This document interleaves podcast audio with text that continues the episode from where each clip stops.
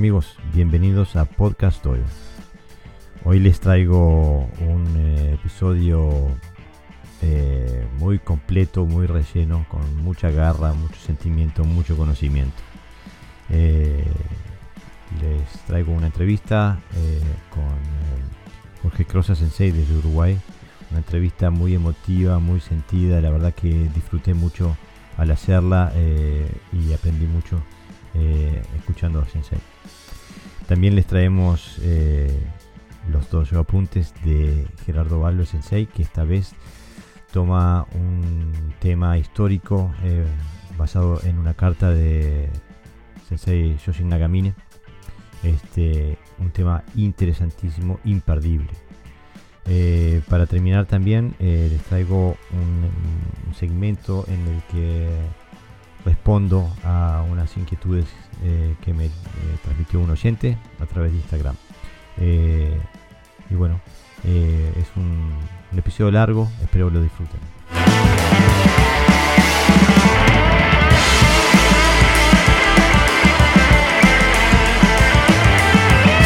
Hola amigos, bienvenidos a Podcast Audio.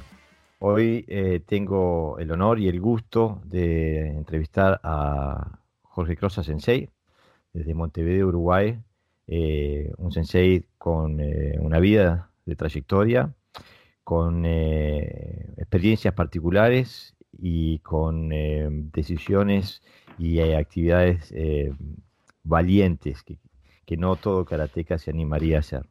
sensei, gracias por darnos su, tiempo y por estar aquí en. Bueno, Jorge, eh, muchísimas gracias por, por, el espacio.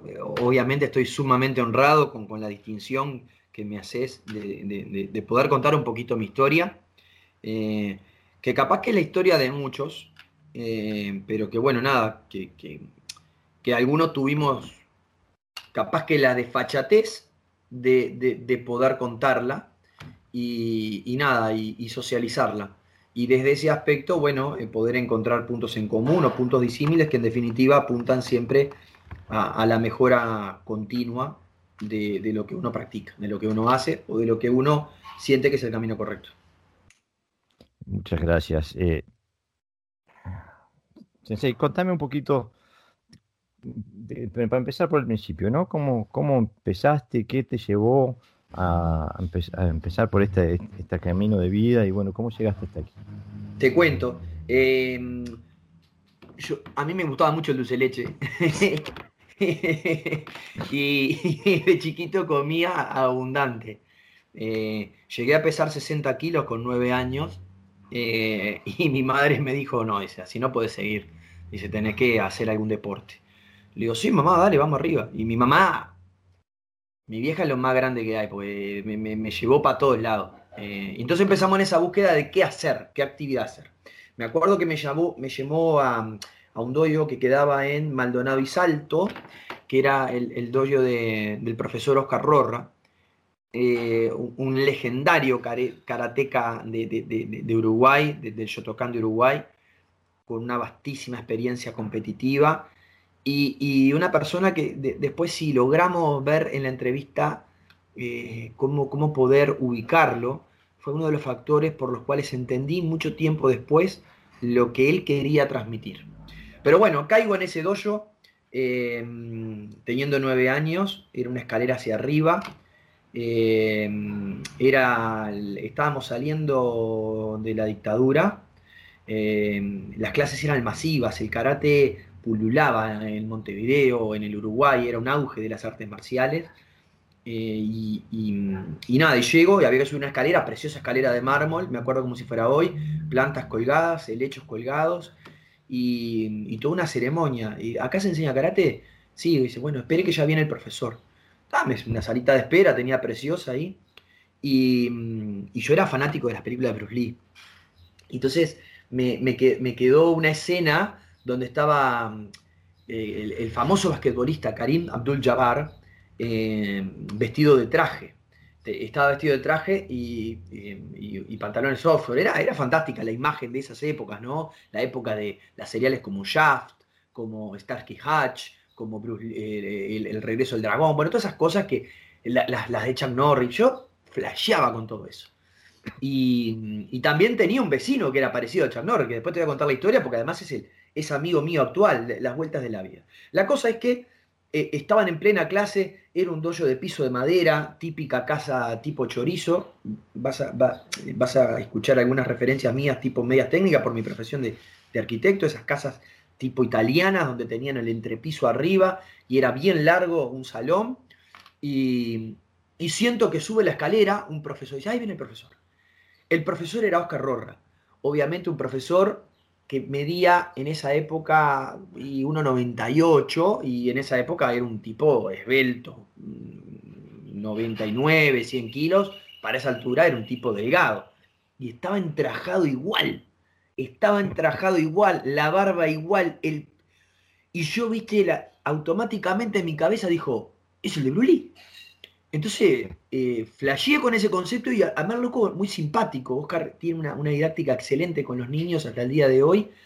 Y, nada, empezamos a hablar. Me dice, ah, ¿qué haces? Fainá, me dice. sí, bien. Dice, ¿querías hacer karate? Sí, bueno, pues, sentate, mirá. Entonces me pongo a mirar la clase y tenía un reloj. Un reloj eh, grandote, todo plateado, que el display era como color rubí. Eh, y el loco tocaba el botón y aparecían los, números digitales en rojo. Eran cosas que me flasheaban, que me, atraían, que decía, pa, qué mundo. Este loco debe ser seguridad privada también. Nueve años. Eh, y bueno, está. Eh, fue, fue, mi comienzo de ver una clase eh, con un gran profesor que después me acompañó muchísimo tiempo. tal es así que él después me da, me da la oportunidad de debutar en la selección mayor de, de Uruguay con 17 años. Eh, después se nos une una historia de vida fantástica, ¿no? Pero trato, eh, espero poder tener el tiempo de poder contar tanta cosa que me pasó en estos años. Bueno, la cosa es que después de ahí, de ese dojo, yo no, no, no me daban los horarios, porque yo vivía en convención entre San José y Soriano. Entonces tenía que transitar eh, con mi vieja, mi mamá trabajaba en Presidencia de la República, entonces se me complicaba un poco el ir y venir para esos lados. Decíamos buscar algo más cerca. Y terminamos yendo ahí a, a Paraguay y Colonia, eh, eh, a ver si es Paraguay, sí, Paraguay y Colonia, correcto, era mm, arriba de Grandes Tiendas Montevideo. Ahí había un dojo que estaba el profesor, eh, si no me equivoco, Ricardo Soso es el nombre. De Kyokushin. De Kyokushin, exactamente. Otra escalera más para arriba, subo esa escalera fantástica, porque todos, todos los dojos eran para arriba. Subo y vi una foto de, de Mas Oyama que me espanté, porque era el tipo más que me asusté tipo levantaba la ceja y tenía un gesto fiero, un gesto duro. Y yo dije, ¿y acá? Y yo escuchaba, viste, los gritos adentro. ¡Ah, pum, pim, pam, pum, Y estaba el profesor Sosa con una bola medicinal, que en esa época era de cuero. Imagínate las posturas de esa, de esa pelota, porque en esta, no, eran de plástico como ahora, ni aerodinámicas que tienen asas, ni nada. Eran esas pelotas de cuero que eran tejidas a mano con hilo de, de, cuero. Y se la tiraba un cristiano, viste, en la panza y el loco, ¡Uh! Y, subía y bajaba, subía y bajaba. yo digo, acá me van a romper todo. y mi madre me dice, ¿te gusta esto? Y, le digo, y bueno, sí, le ya no me gustó nada, la verdad que no me gustó nada porque veía que me iban a romper todo. Y el profesor le dice a, mi madre, dice, dice, es muy chico todavía para traerlo. pero si usted quiere hacer la prueba, tráigalo. Me acuerdo como si fuera hoy, porque además tenía una melena negra, potente, un tipo grandote, morocho grandote. Salimos de ahí, damos la vuelta, Club Juventus. Y ahí va a ser el lugar de este periplo donde yo empiezo mi actividad marcial. ¿Por qué? Porque empiezo a hacer gimnasia y, eh, con mi hermano Guillermo, que, está en Arizona. Eh, arrancamos los dos eh, a, practicar gimnasia y, natación. y yo mientras estaba ahí en la clase de gimnasia con el profesor, con, Humberto, el oveja, para los íntimos, eh, veo pasar un montón de, de karategis, todos chiquitos, karate, karate. Y viste cuando empezás a. el olfato y dices, esto es ¿qué es esto? Esto es karate. Y entré a seguir en ese famoso gimnasio número 3. Seguí, me fui de la clase de gimnasia, el profesor me llamaba y yo no le daba pelota, era como que estuviera encantado por la flautista de Hamelin. Y, vi por primera vez una clase. Vi una clase del profesor Andrés, Andrés Cedrón, Juan Andrés Cedrón, que fue mi sensei me inició en el karate y dije, yo quiero hacer esto. Y bueno, ahí empecé a los nueve años mi camino en el karate. Digo, ¿yo puedo entrenar? Dice, sí, claro. Y los días, y ponele, eran lunes, miércoles y viernes de 17 a 18. Y ahí empecé a ir y después ya era como que gimnasia no quería hacer, no quería hacer pileta. Em, es más, llegué a estar en el grupo representativo del, Club Juventud en natación. Pero nada, a mí me llamaba la atención, me pudría hacer las. me decían 25 de crawl, el profesor Hugo Chirigliano, un crack, eh, divino Hugo, que hasta el día de hoy eh, lo veo y, lo recuerdo con muchísimo cariño, porque fue como un padre para mí en el club. Me dice, puta madre, si hubiera sido eh, buen nadador, digo, pero me gustaba el karate. bueno, tal es así que agarré a su hijo Fabián y lo llevé a hacer karate. Bueno, después Fabián siguió el camino del padre y ahora es un excelente guardavidas. Pero ahí empezó mi, actividad con el karate. A los nueve años en el Club Juventus. Y me abrazó de tal manera que, bueno, nada, eh, practiqué día y noche hasta que a los 14 años pude obtener mi cinturón negro. Que en ese momento yo no, no, valoré eh, la, magnitud del hecho, pero llegué a ser el cinturón negro más joven de Uruguay. No, no, no había cinturones negros de esa edad. Eh, eh, mi, sensei japonés es Mitsui Inoue. Eh, digo es porque su impronta me sigue hasta hoy. Él, trabaja en Argentina hace muchísimos años, es uno de los precursores del karate Shotokan después del fallecimiento del maestro Michihisa Itaya.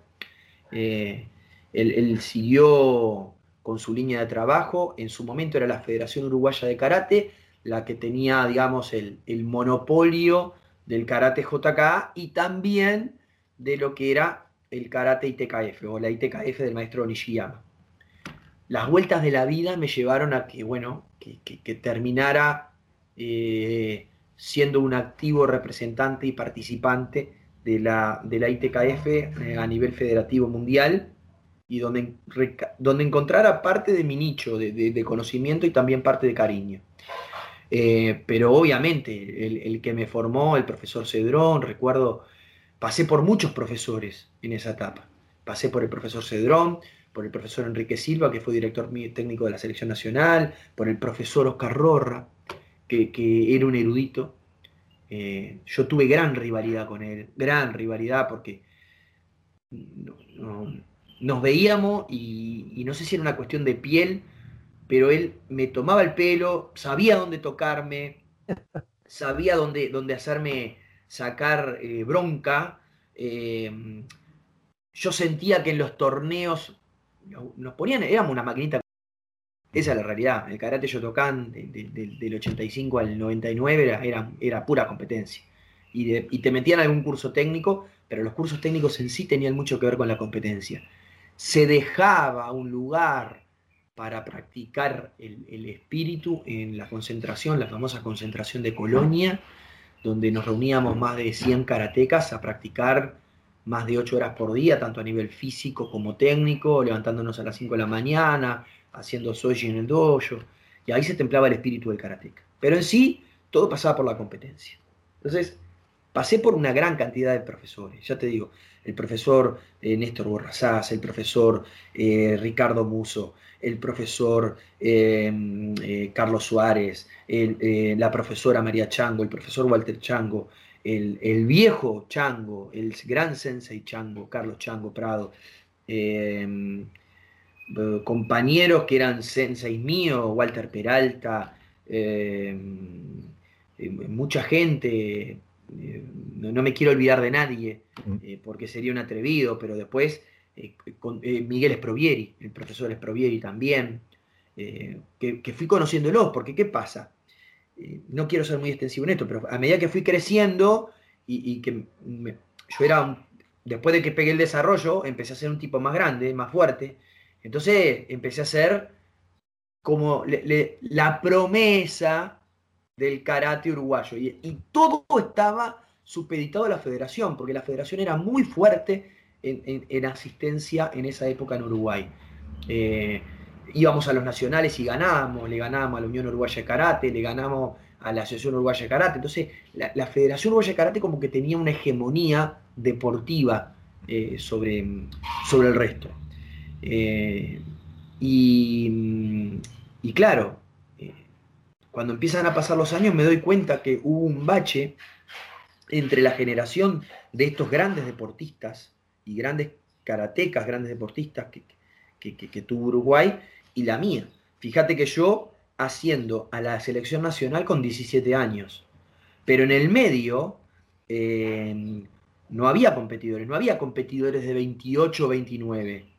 O sea, era una generación que estaba o que se aburrió o que los que estaban en ese momento, que ya tenían la edad que yo tengo ahora, eh, no supieron soltar la piola.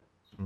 Eh, y bueno, esos fueron esa fue mi primera etapa en el karate, donde lo vi, lo viví, lo disfruté muchísimo de la competencia, pero mm, nada, cuando empiezo a tener uso de razón eh, en, cuanto al tiempo, yo ingreso a la facultad como todo chico a los 18 años, eh, me como una huelga general en el año 93 de casi un año. Eh, voy ya, ya, de entrada de pique, perdí un año de estudio y para mí era, siempre quise ser el mejor alumno en todo, eh, por, exigencia propia, y ya me frustré del hecho de que no iba, iba a trazarme un año más en algo que, iba a hacer, que era mi, iba a ser mi profesión, la arquitectura. Y, y, nada, eh, a los 19 empecé a trabajar en el Automóvil Club de Uruguay como, como pistero, movía autos, así fue mi, mi comienzo en el Automóvil Club. Laburo que hasta el día de hoy mantengo, eh, ya tengo 25 años en, el Glorioso Automóvil Club del Uruguay, eh, que le tengo muchísimo cariño a esa empresa y a, ese club porque me dio muchísimas alegrías. Pero claro, no podía trabajar, estudiar, hacer karate y tener novia, era imposible. Entonces vino el parate lógico que muchos practicantes tenemos y ese parate me llevó entre 10 y 11 años. Cuando volví a la práctica activa, que me acuerdo que la mamá de mis hijos me decía, eh, ¿por qué no vuelves a hacer karate? Si a vos te gusta, porque ¿qué pasa? Yo venía el verano y me ponía a hacer tequillo en la playa. Oh, pero ¿y esto qué? Yo no, esto es karate. ¿Y, vos practicabas karate? Digo, sí, practicaba karate un tiempo, papá. Y dice, ¿por qué no vuelves? Porque te hace bien, te hace, haces ejercicio. Y, nada, y un día empecé a contactarme con un amigo, con otro, che, ¿dónde se puede practicar? Nada, vení, dice, yo no pasa nada, te abro la puerta del dojo los domingos. Y entrenaba los domingos de 7 a 10 de la mañana. Eh, y empecé a entrenar, empecé a entrenar y me empecé a enganchar. Pero en este periplo de entrenamiento de, karate, de mi vuelta al karate, probé con todo. Probé con el boxeo, probé con el judo, probé con básquetbol, probé con fútbol. Eh, con fútbol y con básquetbol me rompí todo me lesioné los meniscos, me lesioné los aductores, me hice todo, me rompía todo. Pero cuando hacía karate no. Entonces dije, bueno, capaz que es tiempo de volver a karate. Y bueno, en el 2008 decidí volver a la práctica activa, ya, estaba prácticamente terminando mi carrera, eh, una carrera muy sacrificada, acá en Uruguay se complica laburar y estudiar, eh, la, la, facultad dicen que es pública y que es para que todos tengan acceso. Yo tengo mis discrepancias con ese concepto. Es para los que tienen temple y quieren terminarla y quieren hacer de su vida algo eh, profesional. Porque mm, te ponían clase a las 12 del mediodía cuando vos tenías que laburar de mañana. Cuando vos laburabas de mañana te ponían clase de noche. Cuando te ponían clase de noche siempre te la complicaba. y yo creo que ahí eh, Jorge, el, karate fue el que me dio el temple para terminar esa carrera que me llevó 17 años, loco.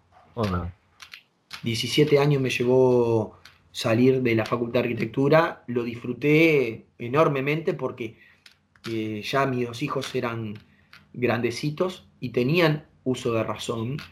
Y nada, y salir de ahí, ¿viste? De, la, de, la, de la carpeta, entregar la famosa carpeta de la Facultad de Arquitectura y, y que te digan, Jorge Crosa, arquitecto, bienvenido arquitecto agarrado, son esas cosas que, mm, te quedan. Pero claro, te quedan para toda la vida. Eh, y después, bueno, pude trasladar esos festejos a la parte deportiva en karate. Pero bueno, cuando vuelvo a esa etapa de, karate, eh, digo, bueno, ahora sí, me voy a dedicar a karate porque es lo que me gusta. Y yo sentía que necesitaba volver a karate. Y ahí creo que voy a parte del, desarrollo del inicio de, una aventura que se llamó Ictu. Eh, empecé a practicar con compañeros de Gojo Ryu, empecé a practicar con compañeros de Shorin Ryu, empecé a practicar con compañeros de Kyokushin, porque nos empezamos a juntar, ¿viste? Como no teníamos, yo no tenía federación, tenía un miedo enorme de ir otra vez a entrenar con mi maestro original, que era el maestro Inoue, porque mirá las, cosas que me pasaban por la cabeza. No, estoy gordo, me va a matar, este, estoy lento. Eh, y todo lo pasaba, viste, por el lazaranda o por el tamiz de la competencia. Seguro. E, esa era mi cabeza, o sea, yo tenía todavía el switch de ser un competidor de karate. Entonces, no me podía ver gordo, no me podía ver eh, eh, lento, no me, podía, no me podía permitir eso, porque yo en esa, en esa época de mi vida tenía un ego eh, muy importante, ego que me sirvió para darle grandes logros a mi país y a mí. ¿Entendés? O sea, yo en algún momento tuve que, creerme la película de que yo era el mejor para, para poder salir adelante. Porque yo tuve pila de, de, complejidades para poder arribar a determinados estándares deportivos, competitivos y la mar en coche. Eh, y bueno, eh, un día un amigo que ahora está en Brasil, Gabriel Mijali, me dice, viene Sensei No Uruguay. Digo, ¿y? Vamos a saludarlo. No, estás loco, me va a mandar a cagar. No, no, no, no, no, no, ni me va a conocer. Jorge, ¿cómo no te va a conocer? Sensei se acuerda de vos, estás loco. No, no, no. No tengo ni karategi. Yo te consigo.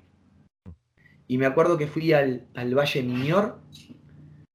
Eh, me prestaron un karategi que me quedaba chico, el cinturón, te juro por Dios, me quedaban dos cintitas así que parecían la, cocarda y me puse a entrenar. Eh, había cambiado. Eh, los profesores que yo idolatraba, muchos ya no estaban eh, habían, había, después, después el, tiempo me mostró qué pasó. Eh, hubo una, una, gran separación en lo que era la Federación Uruguaya de Karate, que dejó de existir. Una pena porque era una, institución señera, pero, pero que producto de, los, de los egos, de, las divisiones por el poder, o como diría un, gran amigo que Gerardo Valves, el poder de la nada, porque en definitiva eh, vos haces tu karate y el día de mañana no tenés alumno y no tenés poder de nada. Eh, se dividió esa federación y se formó lo que se llamó Nihon Karate Kyokai o Japan Karate Association en Uruguay. Y, tal, yo fui, no pagué nada, porque había que pagar como 100 dólares para hacer el curso ni nada. No, yo caí a lo campeón, como era antes. O sea, mi mamá pagaba y yo caí de pesado nomás porque quería ver a Sensei. Eh, me dice Sensi, eh, eh, ¿cómo está? ¿Todo bien? Y yo, pa, Sensi, ¿se acuerda de mí? Eh, ¿Cómo voy a olvidar? siempre muy, muy atento siempre fue conmigo. Eh, digo, bueno, quiero empezar a retomar. Dice, de practica. Y hay una foto que está por Facebook, ahí no sé qué cosa, que yo estoy tirando un Suki barbudo, pasado de peso, muerto, pero muerto, porque las clases que tenía Sensei Nowen era, eran matadoras desde el punto de vista físico. Eh, y, él está atrás. Y está mirándome. Y, siempre fue la sensación que tuve de que él siempre me estaba protegiendo. Eh, hoy no tengo contacto con él directo, pero por interpósitas personas sé que él sabe de este nuevo camino que decidí emprender hace ya 11, eh, 12 años. Eh, y creo que él también está parte feliz del desarrollo de lo que se creó en Uruguay. E, e, espero poder después resumirlo. Eh, porque para mí fue muy removedor el hecho de tener que cortar el cordón umbilical. Claro. es una etapa eh, necesaria, ¿no? Pa, es recontra necesaria. Yo cuando vuelvo al karate, lo primero que quería hacer, en ese momento el presidente de la JKA era el ingeniero Daniel Perciante, que es un grandísimo tipo, la verdad que es un tipo fenomenal, le tengo muchísimo respeto y cariño. Él cuando yo era cinturón negro, era cinturón verde, un flaco alto, de pelo largo, eh, y entrenamos juntos, y la pasamos bien, era flaco, y bueno, yo cuando lo vi años después estaba gordo, gigante como siempre, pero había encarado responsabilidades importantes en esa organización. Eh, y yo lo que quería era, era algo sencillo, era, yo quiero dar clases a los chiquilines que no tienen recursos económicos para, para poder acceder a un club. Esa era mi meta inmediata. Yo no me, no me, pasé por la cabeza volver a la competencia, ya me creía viejo. Eh, es más, eh, quería combatir lo que yo siempre critiqué. Porque yo siempre critiqué que esos profesores no soltaron, y perdóname el término, no soltaron la teta a tiempo para que vengan nuevas generaciones y renovaran el karate, por lo menos deportivo a nivel uruguayo. Eh, y yo eso lo fustigué muchísimo tiempo. Bueno, no quería cometer ese error. Entonces dije, bueno, mi rol es acá. Y, mm, y empecé a dar clases en el Centro Juvenil Salesiano de Sayago, en el Seijin Dojo. Y le puse Seijin porque era el espíritu eh, del ser, una cosa así es la traducción casi literal de, de karate. O sea, yo decía, ¿qué es lo que me, me identifica a mí? Y yo técnicamente no me creo bueno yo fuerte no soy, yo mm, virtuoso, negativo central. ¿Qué tengo? tengo un espíritu fuerte. Eh, entonces dije, bueno, está, este dojo se va a llamar Seijin. Y fue una de las piedras angulares para lo que años después dio llamarse Instituto de Karate Tradicional Uruguayo. ¿Qué pasa? En ese periplo, que duró dos años, dos años estuve atrás de la concreción de ese proyecto, eh, yo lo que quería era, yo armo ese dojo, le doy toda la masa de alumnos al profesor Inoue para que tome, o a los que él designe para, para poder tomar examen, y yo me dedico que si me invita el profesor Edgardo Ausa, yo puedo ir, que si me invita el profesor em, Carlos Pasos, yo pueda ir a su seminario. Y vos sabés que no funcionó de esa manera. A dar largas con el tema y a ver, estoy contando algo que, lo sabe mi círculo íntimo, pero fue una desazón muy importante para mí, porque me estaban dando la espalda en algo que yo creía que iba a ir para adelante, que iba a ser bueno para ellos. Eh, y, fueron muy claros conmigo. Eh, Sensei Inoue me mandó decir, dice, usted hace un karate inteligente. Pero si yo hago ese karate que usted propone, eh, la organización nuestra empieza a fallar. ¿Pero por qué? Porque íbamos a empezar a ver un montón de otros profesores u otras verdades u otras interpretaciones que capaz que nos hacían dudar de ese camino. Y vaya que sí lo fue. Eh, cuando en, un, en la cantina del Valle Miñor, y en esa época me acompañaba eh, Héctor Migueles, el cacho, para los íntimos, un, amigo que me dio la vida, eh, que bueno, ahora estamos distanciados, pero no, por temas malos, sino porque bueno, la vida nos puso en, veredas distintas. Eh, Cachín era un tipo que siempre le gustó el karate, pero nunca, nunca, pudo practicar. Tenía 55 en esa época, más o menos, 50, 55, 53 años. Y, me acompañaba a todos lados. Y yo hasta último momento quise torcer esa muñeca de, que, me digan que sí. Y llegó un momento que apreté el acelerador y dije, bueno, está, eh, esto es, de acá salgo con una solución, sí o sí. Y la solución fue esa. Eh, Sensei Inoue me mandó decir, porque nunca me lo dijo personalmente, vos estás grande para hacer tu camino. Y nada, empecé a hacer mi camino. Y seguí con esos entrenamientos, con los distintos estilos, empecé a frecuentar eh, eh, seminarios de otros profesores, entré a conocer eh, al, profesor Edson Fujinori Nakama de la Unión Uruguaya de Karate, de la ISKF, entré a conocer a profesores como, como Ishikawa del Esquif, eh, entré a conocer eh, al profesor Landaburu eh, de Argentina, entré a conocer al profesor Oscar Giga de Kyudokan, de Kyudokan Gigate, entré a conocer al profesor Gerardo Valves, entré a, profesor, entré a conocer al profesor Mariano Melfi de Shidokan Tokyo, Kobayashi Shidokan Tokyo de, Okinawa. Y, viste cuando decís vos, hay raíces comunes, hay cosas que, que mirá cómo las hacen, eh, mirá cómo las hacía. Eh, permiso, pero me voy a hidratar un poco. Muy bien. Y ya aprovecho para intercalar.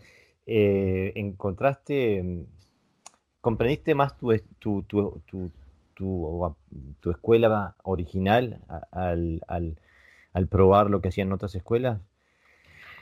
Lo que comprobé, Jorge, fue que mm, me jode decir esto. Pero comprobé que no me cantaron la posta, no me enseñaron karate. Le servía el módulo y el molde de entrenarme para competir. Salías de un Platense, te metías en un conosur. Salías de un conosur, te metías en un seminario. Salías del seminario, te metías en un examen. Salías del examen, te metías en el Platense. Y así sucesivamente te iban llevando. Y el, el, el bunkai, el, cuerpo a cuerpo, el, impacto quedaba para unos pocos. Y ahí es donde quiero hacer una, una parte y hablar del profesor Oscar Rorra.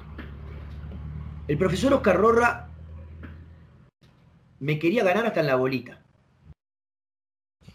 Eh, y yo me mataba de risa porque yo entrenaba nueve horas por día cuando era cuando fui competidor juvenil.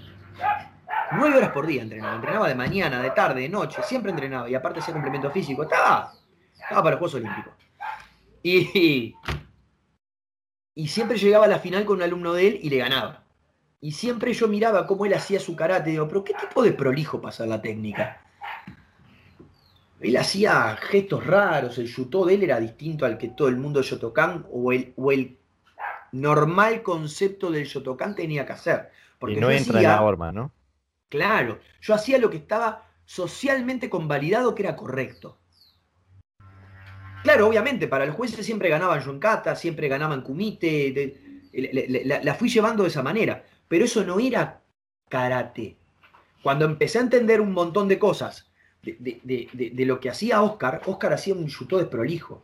Eh, Oscar hacía eh, em, gestos ampulosos. Oscar eh, te llevaban el cuerpo a cuerpo. Eh, un día estábamos en un entrenamiento de selección y, él me dice, vamos al comité conmigo. Y se pega a. Y yo le entro a pegar y no lo movía. Pegá, me dice. Y blum, y le pegaba. Y nada. Y mirá que cargaba la mano y blum, y. Y terminamos trenzado en el piso. Eh, que en determinado momento él me hace una especie de mataleón en el piso, trenzado los dos. Y yo entro a ver los espejitos de colores, ¿viste? Se, me entraron a apagar las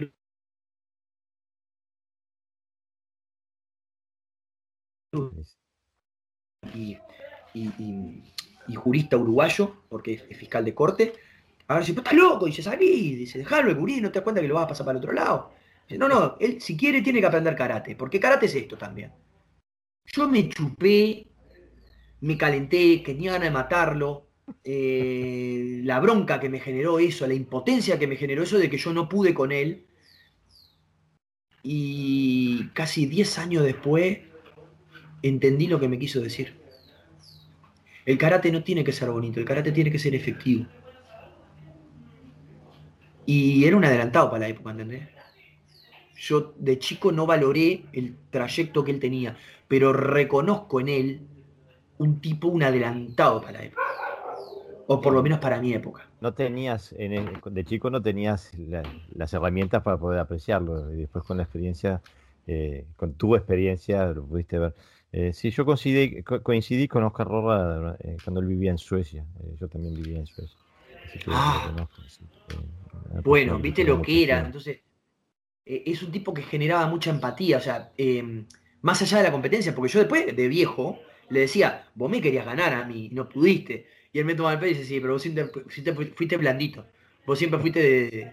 Entonces, e, esa jerga y, bueno, y después, gracias a Dios, tuve la oportunidad de que en mi vuelta al karate pude volver a entrenar con él, pude saborear lo que él enseña eh, pude homenajearlo en vida, que creo que eso es lo, lo más importante, porque él fue el que me ascendió a la selección nacional. Hay una foto que anda circulando ahí por Facebook, donde el primero de la fila es él y un flaquito que apenas tenía espalda era yo, el que le seguía.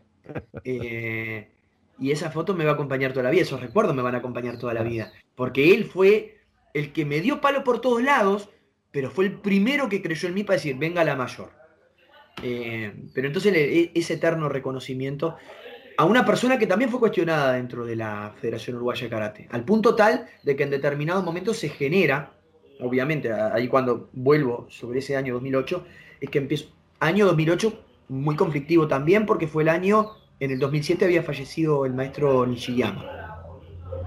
Entonces, año muy conflictivo porque la J, lo, que era la Federación Uruguaya de Karate se había dividido en lo que era Federación Uruguaya de Karate tradicional, llamada así de esa manera en la jerga, pero que nunca existió jurídicamente, y la JK Uruguay, que hasta ese momento yo no sé si existía jurídicamente, desconozco ahora si, si, existe o no, es un tema de ellos, pero había una, una, línea de o seguían al maestro Nishiyama o seguían al maestro Inoue.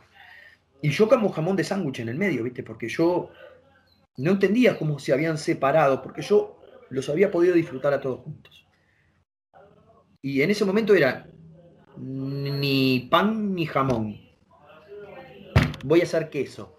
Y, con esos amigos que tenemos en común, Pablo Álvarez, Matías Giver, el profesor Leopoldo Esquiabone, em, eh, otra persona que, bueno, después Daniel Tobías, que lo voy a mencionar, porque también dentro de esas diferencias que tuvimos, eh, y que el tiempo dirá si son irreconciliables o no, por lo menos a nivel de ejecución de karate, sé que estoy en las antípodas de él.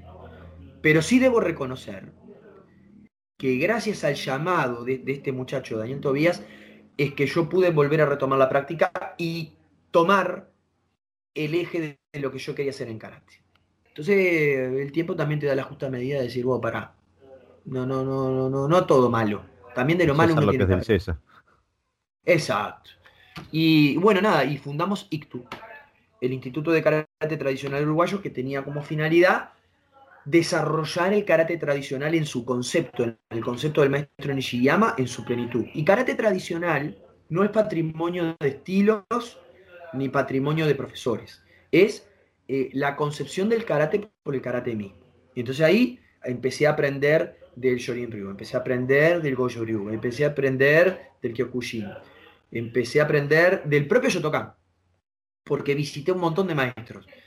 Y me acuerdo como si fuera hoy, hay un profesor que se llama Matías Giver, que, es uno de mis hermanos de la vida, sinceramente, eh, que al loco yo veía que hacía Neko ¿viste? En, lo que ellos llaman eh, Sotouke, pero para nosotros es Uluchuke, y lo hacía alto, despegado del cuerpo y levantando el talón del pie. Mm. Y yo digo, ¿y este petizo? Pues es chiquito él. Eh, ¿Y este petizo que hace el karate de tacos altos? Y esa frase karate de tacos altos quedó porque se mataban de risa conmigo, ¿no? Digo, vos petizo, con todo respeto, pero ¿por qué haces karate de tacos altos? ¿Qué tenés miedo? Dice, no, no, vení, probá. El petizo me revolcó por todos lados. me limpió el piso conmigo. Me acuerdo que era el, el, dojo de Rowing Club, del Montevideo Rowing Club, tenía tatami, pero nosotros entrenábamos arriba, en, lo que era la cancha de, de fútbol 5, una cancha que era normalizada. Y hacíamos los seminarios y, era fantástico entender lo que era Bunkai. Yo hasta ahora, hasta ese momento no sabía lo que era Bunkai. Digo, ¿qué es Bunkai? La interpretación de lo que hace con el kata, Jorge. ¿Y vos qué haces con esto? yo qué sé qué hago con esto. Para mí era un empi, una defensa. Y me, vos sabés que me empezó a explotar la cabeza. Porque empecé a entender, viendo otros estilos, que era lo que yo no hacía. Y ahí es donde yo, a mis profesores, y a todos mis profesores, después de mucho tiempo, yo les recrimino parte de esa información que no me brindaron. Pero siempre está la duda si era porque ellos no se especializaron en eso, porque pueden, puede ser una elección de vida, no especializarse en entender qué es lo que hacen y formar competidores. Puede ser un rol dentro del karate. Lo, entiendo, lo respeto. Pero claro, después me di cuenta que mi paso por el karate tenía que ser por otra cosa. Y después, bueno, nada. Eh, se empezó a dar un crecimiento espontáneo de esa propuesta llamada ICTU, empezamos a tener más adeptos eh, que comulgaban con esa idea de eh, un karate tradicional, un karate abarcativo, un karate que no se especializaba solamente en competencia, sino que fomentaba muchísimo desarrollo técnico. Empezamos a tener seminarios de interacción con otros profesores.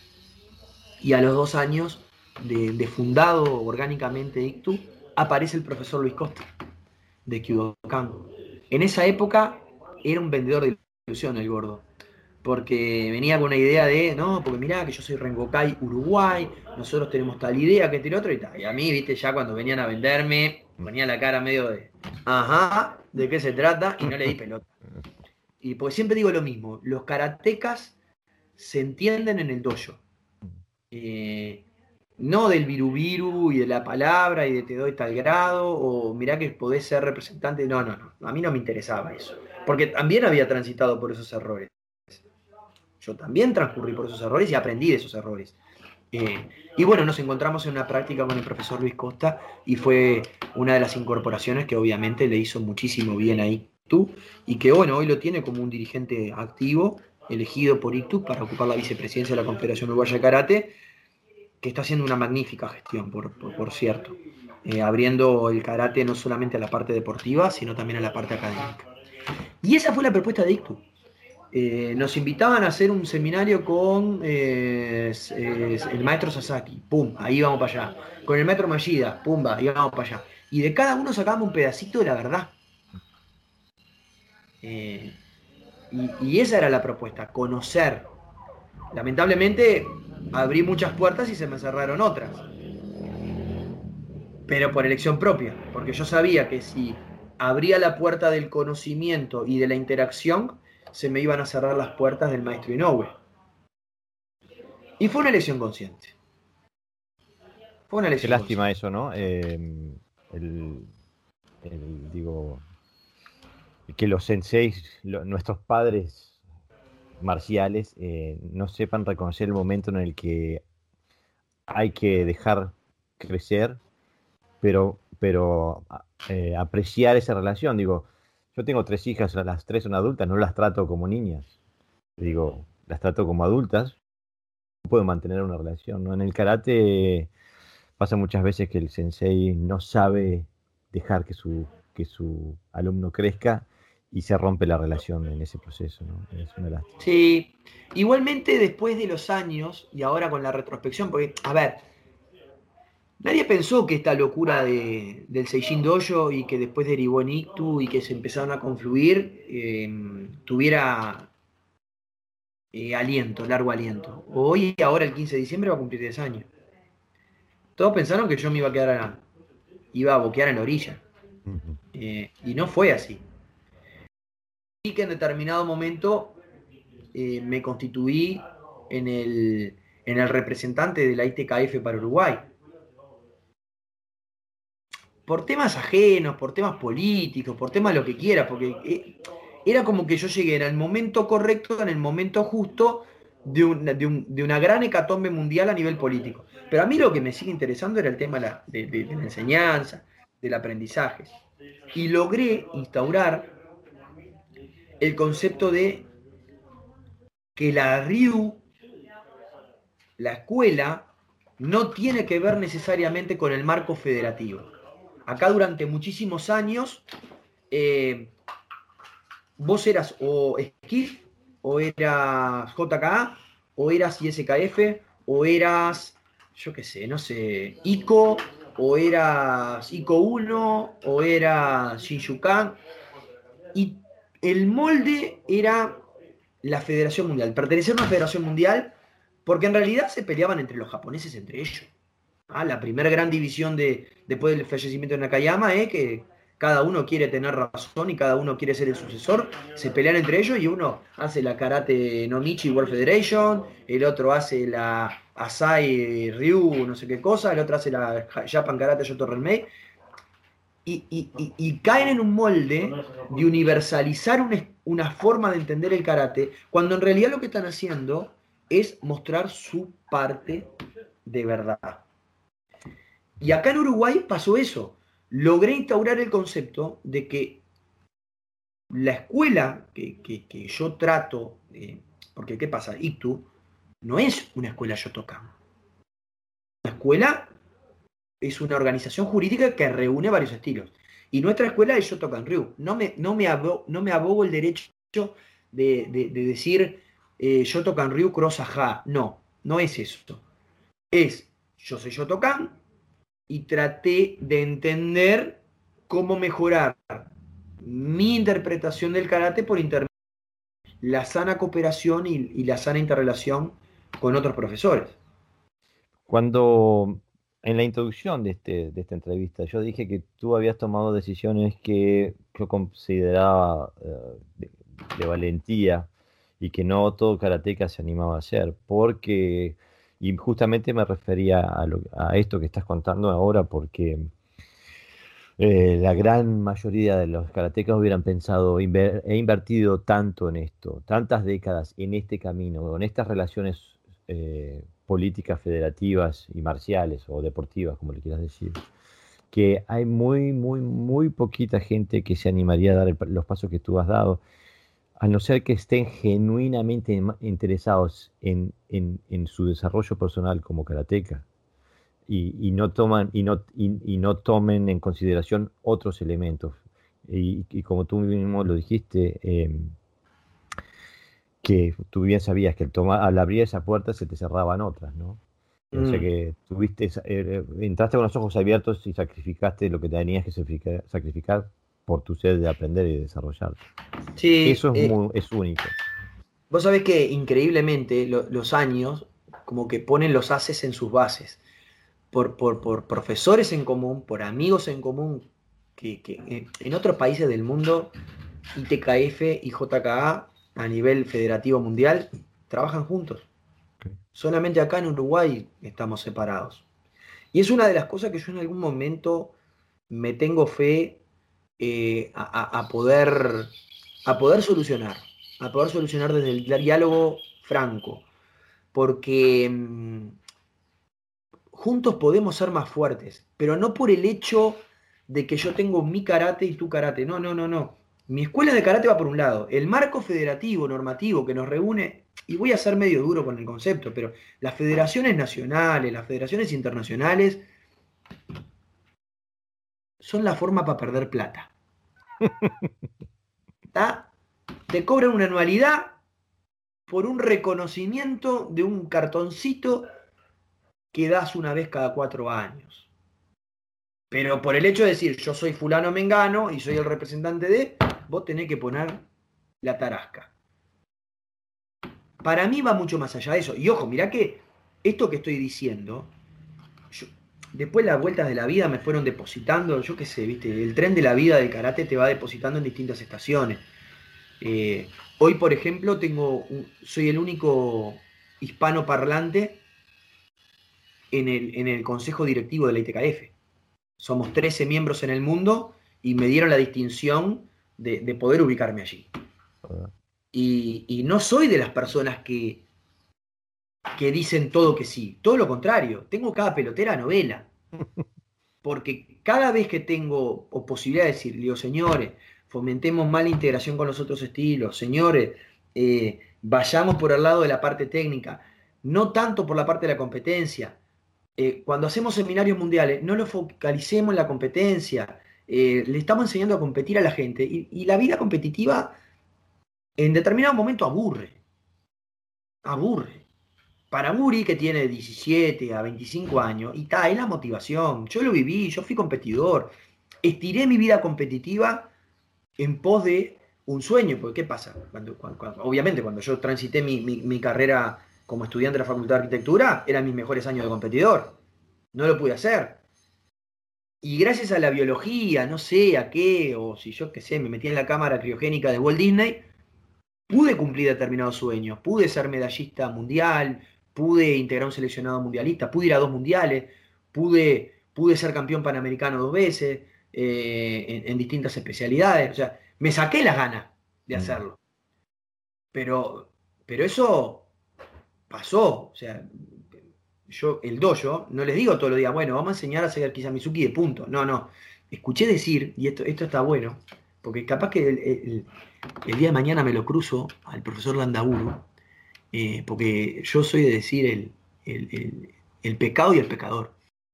Eh, un día fui a un curso y quedé, te juro que quedé, me estalló la cabeza con lo que dijo porque yo estaba en la antípoda de eso. Escuché decir una frase que era el marketing del punto. Digo, ¿cómo es el marketing del punto? Claro, es, porque si vos no le pegás y sacás la mano y pones cara de, que le pegaste y sacás la mano en el jiquité y lo llevás y gritás para los jueces, van a validarte el punto. Y yo me quería matar, ¿viste? Porque digo, no puede ser que yo esté en un curso y me estén diciendo esto.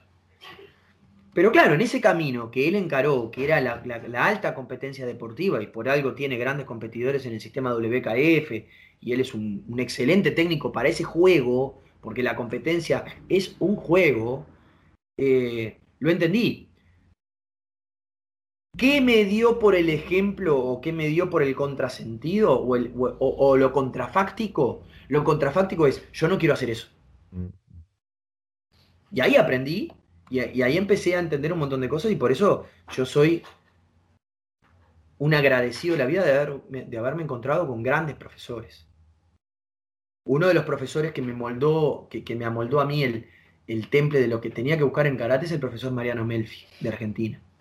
Es, es mi hermano. Él nació el primero de enero y yo nací el 4. Eh, eh, y, ta, y, terminó siendo mi profesor de Kobudo. Que esa es otra historia, ¿no?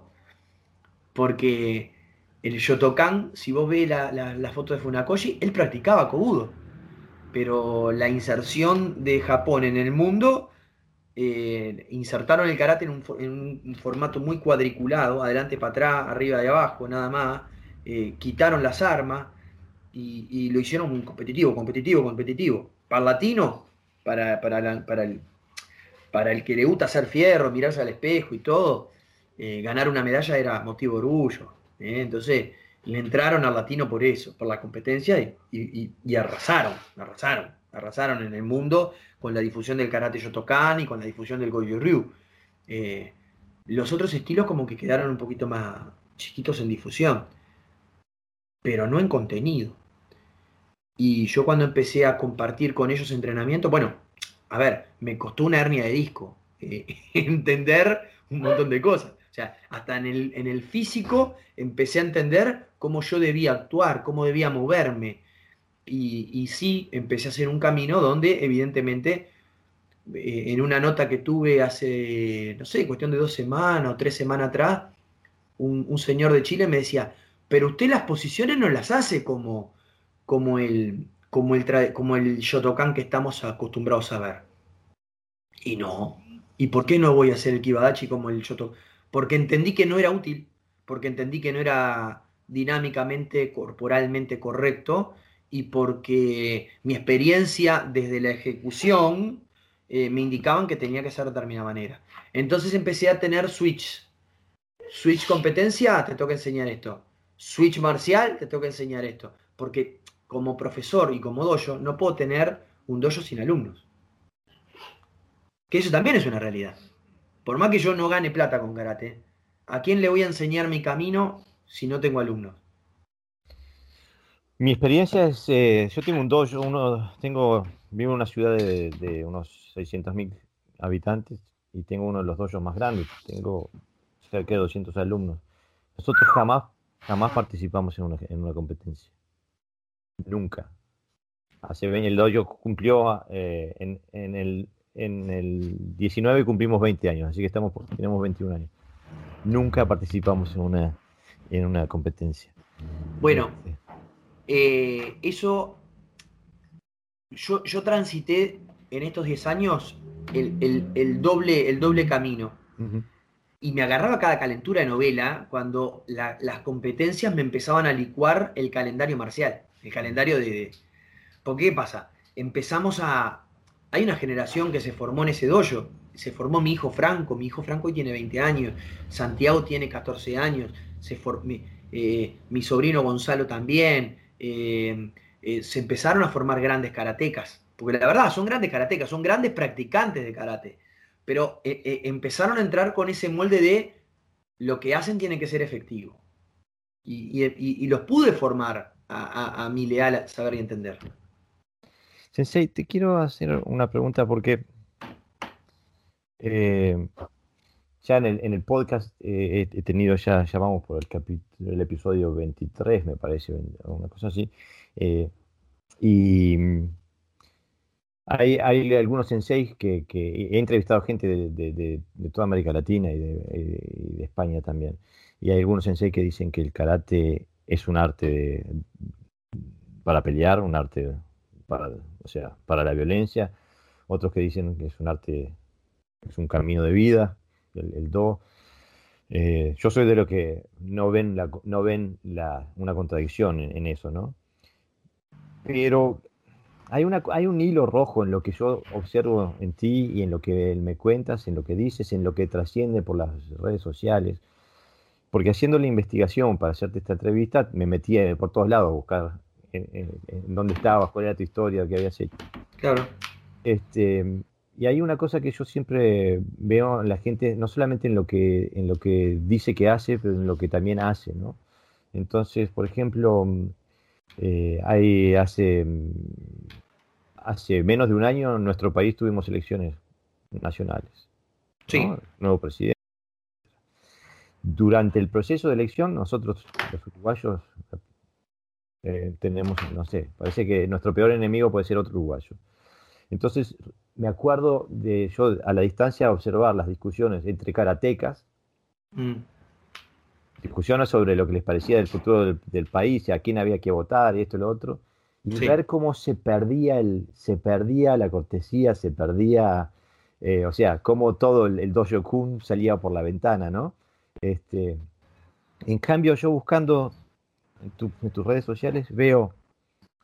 Eh, veo un, comentario tuyo que la verdad que me emocionó, eh, me, generó enorme respeto, donde pusiste deber cumplido, viva la democracia. Eh, y, me pareció que es una interés cívica y marcial, porque para mí el karate do es, es un estilo de vida y tú lo pusiste eh, en un momento en que la, la sangre le puede revivir a la gente Tú lo, lo demostraste. Eh, la verdad que mm, te mereces mi total eh, admiración. Este, Muchas gracias. Y, por eso veo... Pero, ¿Mm? pero confío en eso, confío en esa forma. Yo creo que el karateca es karateca las 24 horas. Exactamente. Los 7 días de la semana, los 365 días del año. Eh, obviamente, con grandes políticos. Y la mayoría capaz que intuye qué, pero yo no mezclo. El karate para mí es sagrado, el karate para mí es una forma de vida y aún desde el disenso trato de entender la posición del otro, siempre. No soy de decir, eh, votaste esto, sos un gil. Em, eh, te aumentaron el boleto, sos un cornudo. No, no.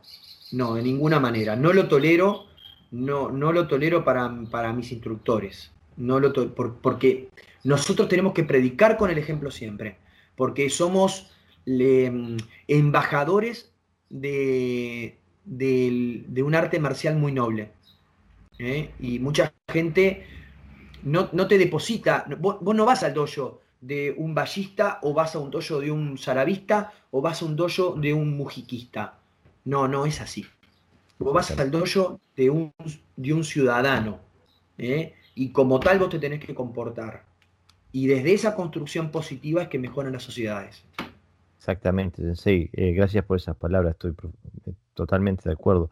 Y justamente desde esa perspectiva, y, hemos, mire que hemos hablado de deporte, hemos hablado de marcialidad, hemos y tú nombraste muy por arriba, eh, dijiste que tú querías dar clases a niños que no tuvieran medios para, para entrenar. Entonces ahí hay, hay, hay, dos facetas que quiero, si podrías eh, comentar un poquito. Primero, ¿por qué los niños que no tengan medios?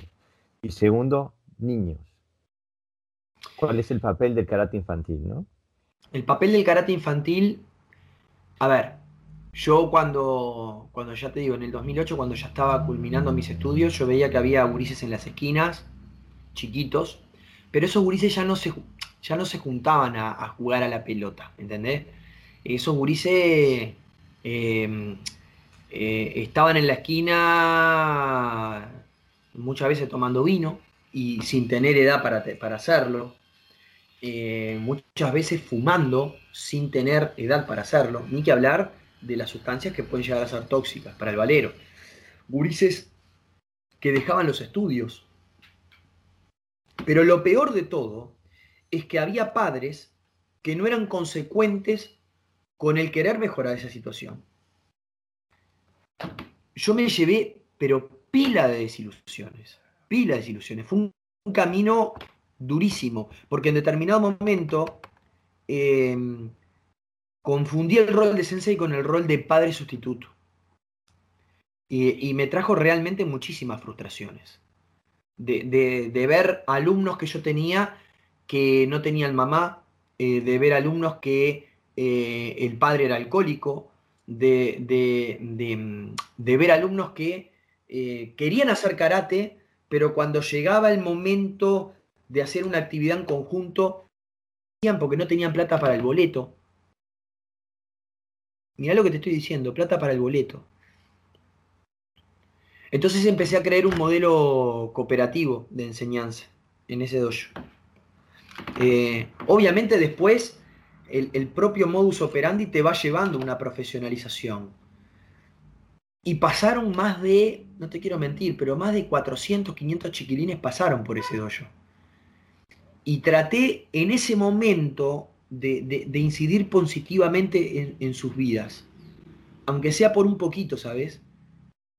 Porque yo sé que no iban a poder, por el propio contexto, em, tener las herramientas para poder llegar a ser un profesional o poder tener un laburo y una familia en su tiempo, en el correcto tiempo.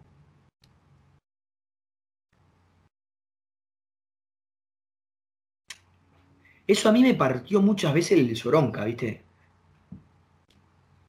Porque vos decías, puta madre, ¿cómo, cómo mierda no, no, puedo, no puedo ayudar a este gurí? Que le digo que, tengo, que tiene que estudiar, que tiene que hacer los exámenes, que, que tiene que ir a la escuela, Mm, que, yo le pedía el carné para, ver si le estaba yendo bien, y si no le estaba yendo bien, yo lo ayudaba con los deberes. Y se empezó a hacer una, tarea, viste, de casi de tiempo completo, ¿entendés? O sea, era profesor y sensei las 24 horas, y venían a mi casa y hacían los deberes, y se mezcló la vocación de docente con, ese, con esa vocación de querer cambiar la realidad. Y ahí vengo a otro tema. Yo quise cambiar la realidad desde la política, no pude. El sistema me cansó. Pero sí pude cambiar mi realidad, mi esfera. Pude cambiar los que estaban cerca mío. Y era una forma de poder colaborar en ese pequeño micromundo. Esos que estaban conmigo, yo en determinado momento los pude proteger. Y se crearon buenos gurises, ¿sabes? Pero claro, eh, yo llevaba a mis hijos permanentemente conmigo, era, ¿cómo te podría decir? Eran los sábados eran todas actividades, los domingos eran todas actividades. Agarrábamos, contratábamos una bañadera y hacíamos coleta entre los papás que venían, que apoyaban a sus hijos y nos íbamos a Florida, nos íbamos a Durazno, nos íbamos a Canelones. Y era un motivo de alegría, hacíamos chocobingo y, y, para recaudar, para poder ir a hacer las actividades que no teníamos la guita para poder hacerla. Y me sentí muy fuerte porque, perdón un poco la emoción, pero...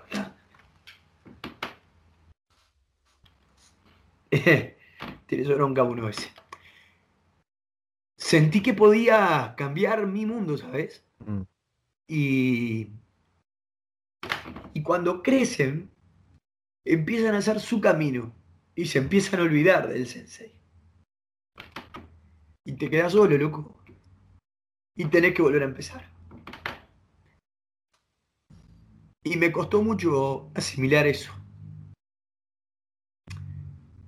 Creo que mi función en el karate era esa, pero hoy es otra. Hoy es karate para entender cuál era mi camino. No karate por los demás, porque lamentablemente los demás, por las acciones de la vida, te dejan. Y si vos haces karate por los demás, te quedas sin propósito, loco. Y el karate para mí es y forma de vivir. Perdón un poco la emoción, pero... No, Sensei, eso, eso da simplemente lo, que usted, eh, la profundidad de los sentimientos y su compromiso. Eh, la verdad que es, eh, una, entrevista sin piel casi, completamente sincera. Y justamente es, eso que uno, admira, ¿no? Ver a alguien que ponga, como decimos los uruguayos, toda la carne en el asador, ¿no? Este, porque muchas veces se habla, se habla de estas cosas se dicen, todo el mundo las dice, muy poco transitan el camino, ¿no? Sí. Eh, fantástico ver que, y también ver que hay un precio personal a pagar en, todo esto. Eh, y, la verdad que mi más profunda admiración eh, y, siguiendo por ese camino, ¿cómo puedes, cómo puedes mm, competir, o sea, no, ¿cómo puedes compaginar tu, una, una, una vocación docente con estas características eh, a, tu, a tu metamorfosis marcial? Porque pasaste de ser un, deportista de élite a ser un, artista marcial, a ser, o sea, de, pasar de, un elemento deportivo en donde tenías que, bueno, no tenías que hacer goles, pero tenías que marcar puntos, mm. a, otra cabeza totalmente diferente, manteniendo estos valores humanos, ¿no? Lo que pasa que mm, nosotros hablamos de budo y, yo, empecé a entender que era el budo desde la propia práctica. Eh, yo creo en Dios, porque creo que algo existe pero el budo era la... Ya estaba escrito, yo lo que tenía que hacer era seguir determinados lineamientos para darme cuenta que lo que yo estaba confiado, que era la herramienta, estaba ahí. Eh, entonces fui siguiendo esos pasos. Esa metamorfosis que vos decís se dio, como, como te había mencionado, desde ese desapego, desde ese desarraigo, desde esa, eh, de ese darse cuenta que, más allá de la cortesía, más allá de la cooperación, más allá del respeto, más allá de la investidura, tenía que existir algo más, tenía que existir un sistema eh, que, mm, que me ocupaba, pero me preocupaba y me ocupaba, porque mm, tenía que entender qué era lo que estaba haciendo. Eh, y no fue fácil, ¿eh? porque eh, me, desparramaron por todos lados, se reían de mí porque decía que tenía menos cintura que un pollo, porque era todo, al principio era todo recto, eh, y empecé a entender eh, los, movimientos de, la cadera, empecé a entender los conceptos de Mio Mamoru, empecé a entender lo que era el Kotekitae, empecé a entender lo que era... El cobudo, eh, gracias a, mi profesor y hermano de la vida Mariano Melfi, eh, cómo con el cobudo encontré el complemento ideal para entender mi karate, porque es increíble, pero eh, mediante un objeto inanimado y, tratar de conducir la energía mediante un objeto inanimado, que era una herramienta, que era un bo, vos mejorás la proyección de tu energía en el golpe. y ahí se fue dando naturalmente un proceso de evolución donde cada cosa que vos hacías la, pasabas por la zaranda del análisis. De hecho, si vos eh, muchas veces, y ahí es donde yo siempre recuerdo al profesor Rorra, cuando hacía yuto, y digo, ¿qué te hace un yuto de porquería? Capaz que yo hago un peor yuto hoy que, que hacía él. pero por lo menos a los ojos de la vista de los demás, pero sé que eso es efectivo y, y que tiene su que ver desde el punto de vista de la dinámica corporal aplicada. ¿eh? Exactamente, son dos parámetros distintos, ¿no? Uno es el parámetro estético y otro es lo que, como tú muy precisamente has dicho, la dinámica corporal aplicada. Que no tiene nada que ver la, una cosa con la otra, ¿no? No, no, no, no, porque viste que, hay, viste que hay una frase que dice que el karate es para todos, ni todos son para el karate. En karate, en karate tradicional, en la parte de competencia, no hay categoría por peso. Y más o menos, más o menos tenés ahí como una reminiscencia a que el karate tiene que funcionar en todos los aspectos. Digo más o menos, ¿no? Porque generalmente el grande se come el chico. Es una, es una cuestión de, de, flora y fauna nomás que existe, ¿no? O sea, el león, difícilmente el ratón le gana al león, difícilmente. ¿Para qué no lo agarra? Pero si lo agarra, pumba, murió. Eh, pero por ahí va. Yo cuando explico los bunkai eh, de, los, de los kata, el, sábado pasado tuvimos un encuentro de instructores vía Zoom. Y muchos de mis profesores me quedaban mirando con las concepciones que yo tenía de lo que era bunkai. Porque no es que yo le estoy agregando al kata cosas. En, el kata tengo un libro que me dice, bueno, esto sirve para esto, es la didáctica. Pero después está eh, cómo vos entendés eso y es la comprensión lectora. Y muchas veces los katas terminan en, proyecciones, terminan en barridos, terminan en distancias cortas, terminan en pisotones, terminan en, agarradas. Eh, y, ellos quedan, viste, como que se les parte un poco la cabeza y decir, vos, pero, y esto era así, ¿por qué no lo veo en el kata de esa manera? Y no, porque en el kata vos tenés una línea general. Tenés un, y hay que entender la, la cabeza de Funakoshi cuando quiso meter el karate en Japón. Vos, no, no, podés enseñarle a un gurí que lo ibas a meter en la educación pública de Japón y con convenio con Shigoro Kano, porque era su amigo y su, su partner, digamos, no, no, no podías enseñar a meterle los, los ojos a los gurises. O, quebrarle un hueso. O pegarle en un testículo. No, no, no estaba bien eso, que los gurises empezaran a aprender eso. Entonces, de ahí es donde viene esa, esa proyección. Hoy yo les enseño a los chiquilines qué es lo que están haciendo en karate. Dependiendo. Los, los kids, los chiquitos, les enseño desde el juego y priorizo otros valores de la docencia. Priorizo la, la, diversión, eh, y cada tanto le meto una gotita de karate, ¿viste? Pero eso te lo da la, propia docencia, el propio camino. A los, los grandes ya vienen en busca de otra cosa. Vienen en busca de la marcialidad, no les interesa la competencia. A los que les gusta competir, y sí, está, durante muchos años supe jugar un juego, les enseño cómo los jugué yo. Y muchos les dio resultado. Pero en esa versatilidad eh, está el, desarrollo personal. Y en ese desarrollo personal siempre digo lo mismo.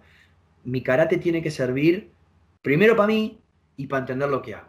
Y muchas veces Sensei Alfaro, al quien yo considero mi Sensei, porque es... Vos podés tener un Sensei de línea, podés tener un Sensei que te llega por una federación, que no lo ve nunca, pero cuando lo ve el loco te dice, no, mira, haga el que así, haga se quedan para ahí acá, mejor acá, y lo tomás con respeto porque por algo nació antes, por algo es sensei, ¿eh? con el concepto de nacer antes. Me llevo cada chasco de novela, pero ta, eso es otra cosa. Pero al que vos reconoces, el que te llega el soronca y decís, vos, este es un tipo al cual yo quiero llegar a ser igual a él, en cuanto a la concepción, es el maestro Carlos Alfaro Macherone que vive en Chile y fue el artífice de que yo hoy tenga voz y voto en, una ITKF, en una nueva ITKF, en una distinta ITKF a la que él participó, en la que él soñó y en la que fue parte medular. Mm. Pero e, en esos conceptos de, querer llegarle al alumno al corazón, es que yo me quiero parecer en él. Seguramente él se agarre de los pocos pelos que tiene cada vez que me ve hacer Bunkai, porque dice, no, ese kata no era así. no, respeta la forma, Jorge. Pero yo también entendí, y, él, y por eso es Kra, por eso es Kra mi sensei. Porque yo respetuosamente le expliqué, le dije, sensei, yo no sé que esto, a mí esto a mí no me funciona. Esta forma de hacer kata no me funciona. ¿Usted se enoja si yo lo practico de esta manera? No, Jorge, ¿cómo me voy a enojar? ¿Y sabes qué? Con esa sencilla acción me ganó el corazón. Claro. Claro. Porque entendí que él podía desprenderse de su conocimiento para sumarme en otro aspecto más genuino, que es estar hermanados del corazón.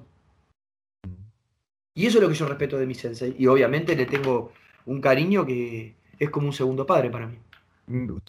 Estando en ese tema, eh, porque también, como hablábamos, eh, me parece que era justo antes de, de, la entrevista o durante la entrevista, ya no me acuerdo, pero que hablábamos de los grandes egos.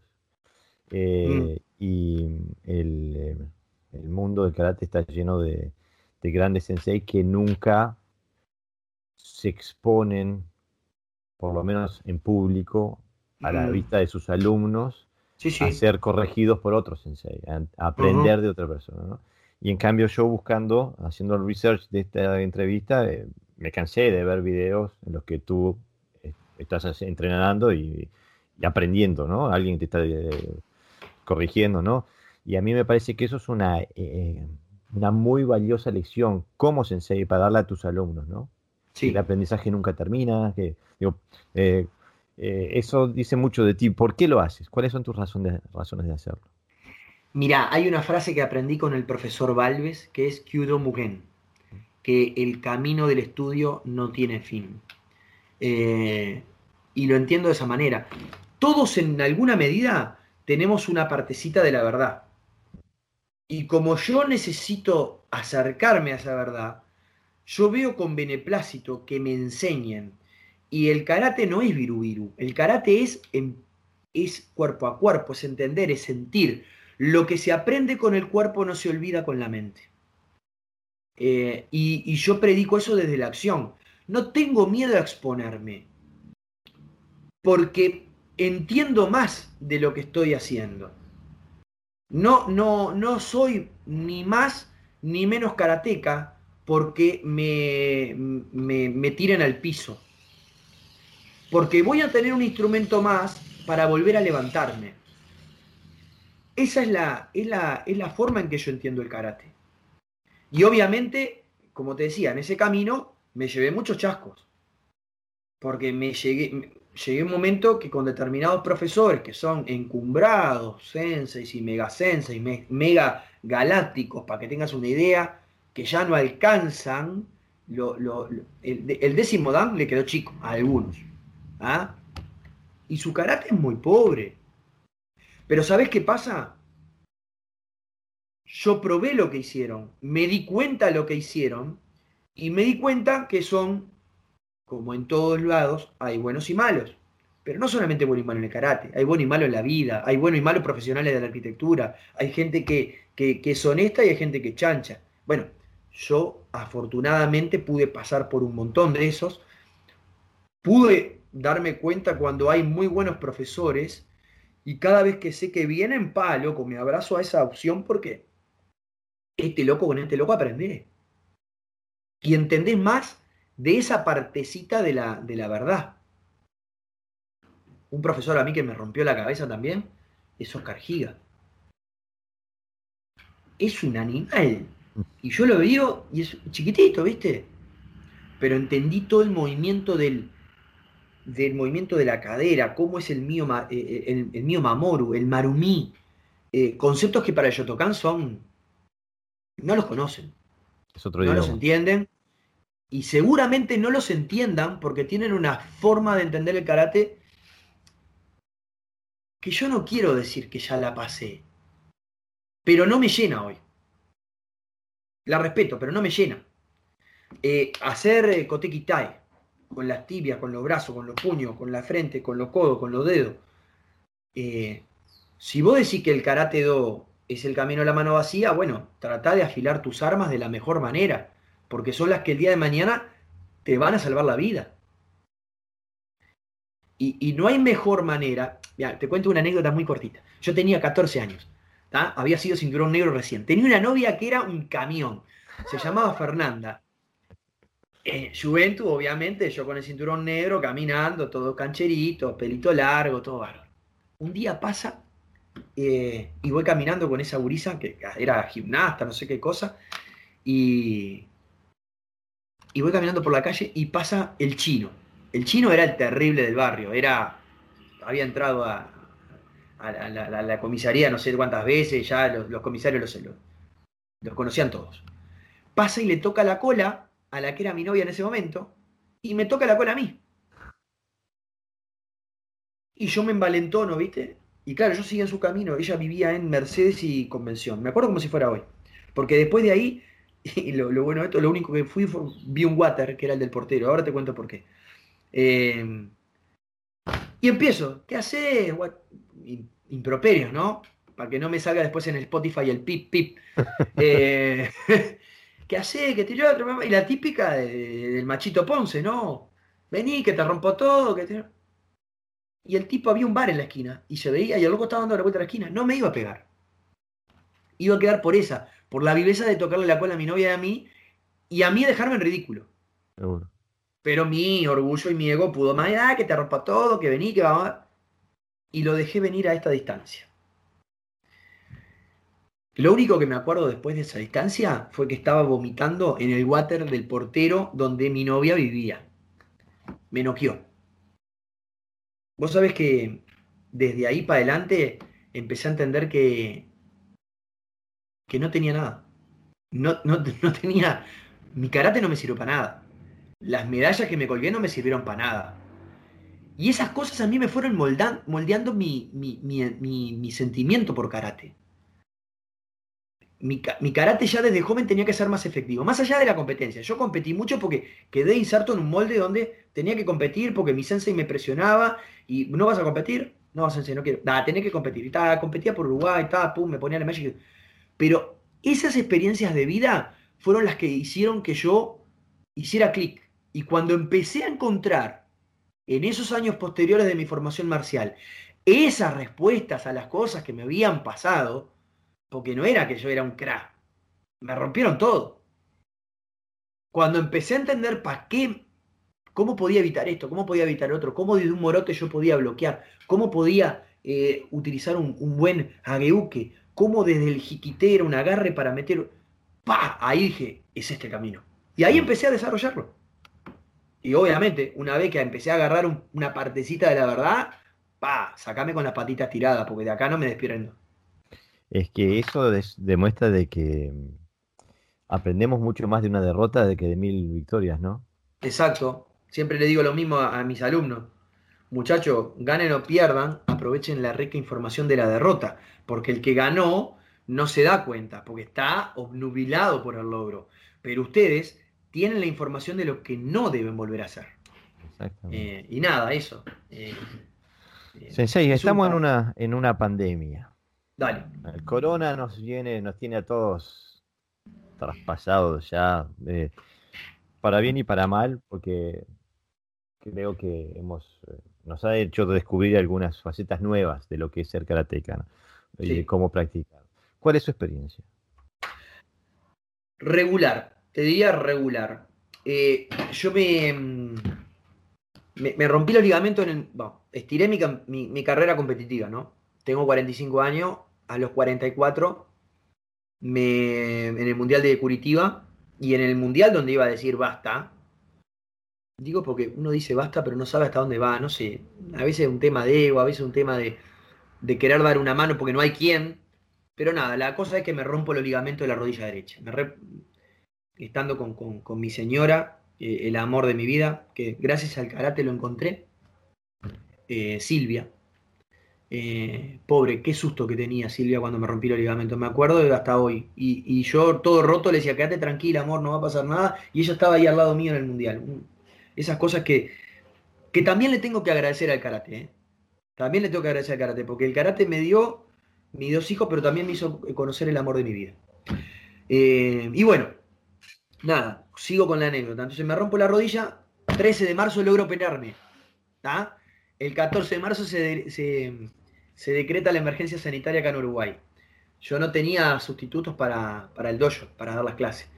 Y no estaba dispuesto a, ceder ningún tranco de pollo para que se me cayeran las clases. Eh, porque no sé en qué pasa, pero en estas nuevas generaciones el tema del compromiso no está siendo tan fuerte como en la generación mía. Yo iba al dojo a un lastimado. ¿ah? Eh, ahora no, ahora le doy la uña y no va. Entonces dije, bueno, tengo el Zoom, voy a probar a hacer clases por Zoom, por Google Meet, que este y otro. Al principio un éxito. Yo con la rodilla toda hinchada, daba clases sentado, bueno, hagan esto, ah, bueno, corrijo acá, corrijo allá. Y después de que pasó esa novelería que duró, no sé, un mes, ya publicaba por WhatsApp y decía, muchachos, miren que hoy nos encontramos por Zoom o por Jitsi Meet a tal hora eh, no entraban, o porque la conexión era mala, o porque se les gastaban, se les gastaban los cómputos para los jueguitos, me quería matar. Eh, y empecé a perder eh, contacto con los alumnos. Ya después ni siquiera te decían Os Sensei, que para nosotros los que hacemos karate, digamos, de la isla grande, Os lo metía hasta para Os, y buen, buen día, Os. o sea, nada, no me respondían nada.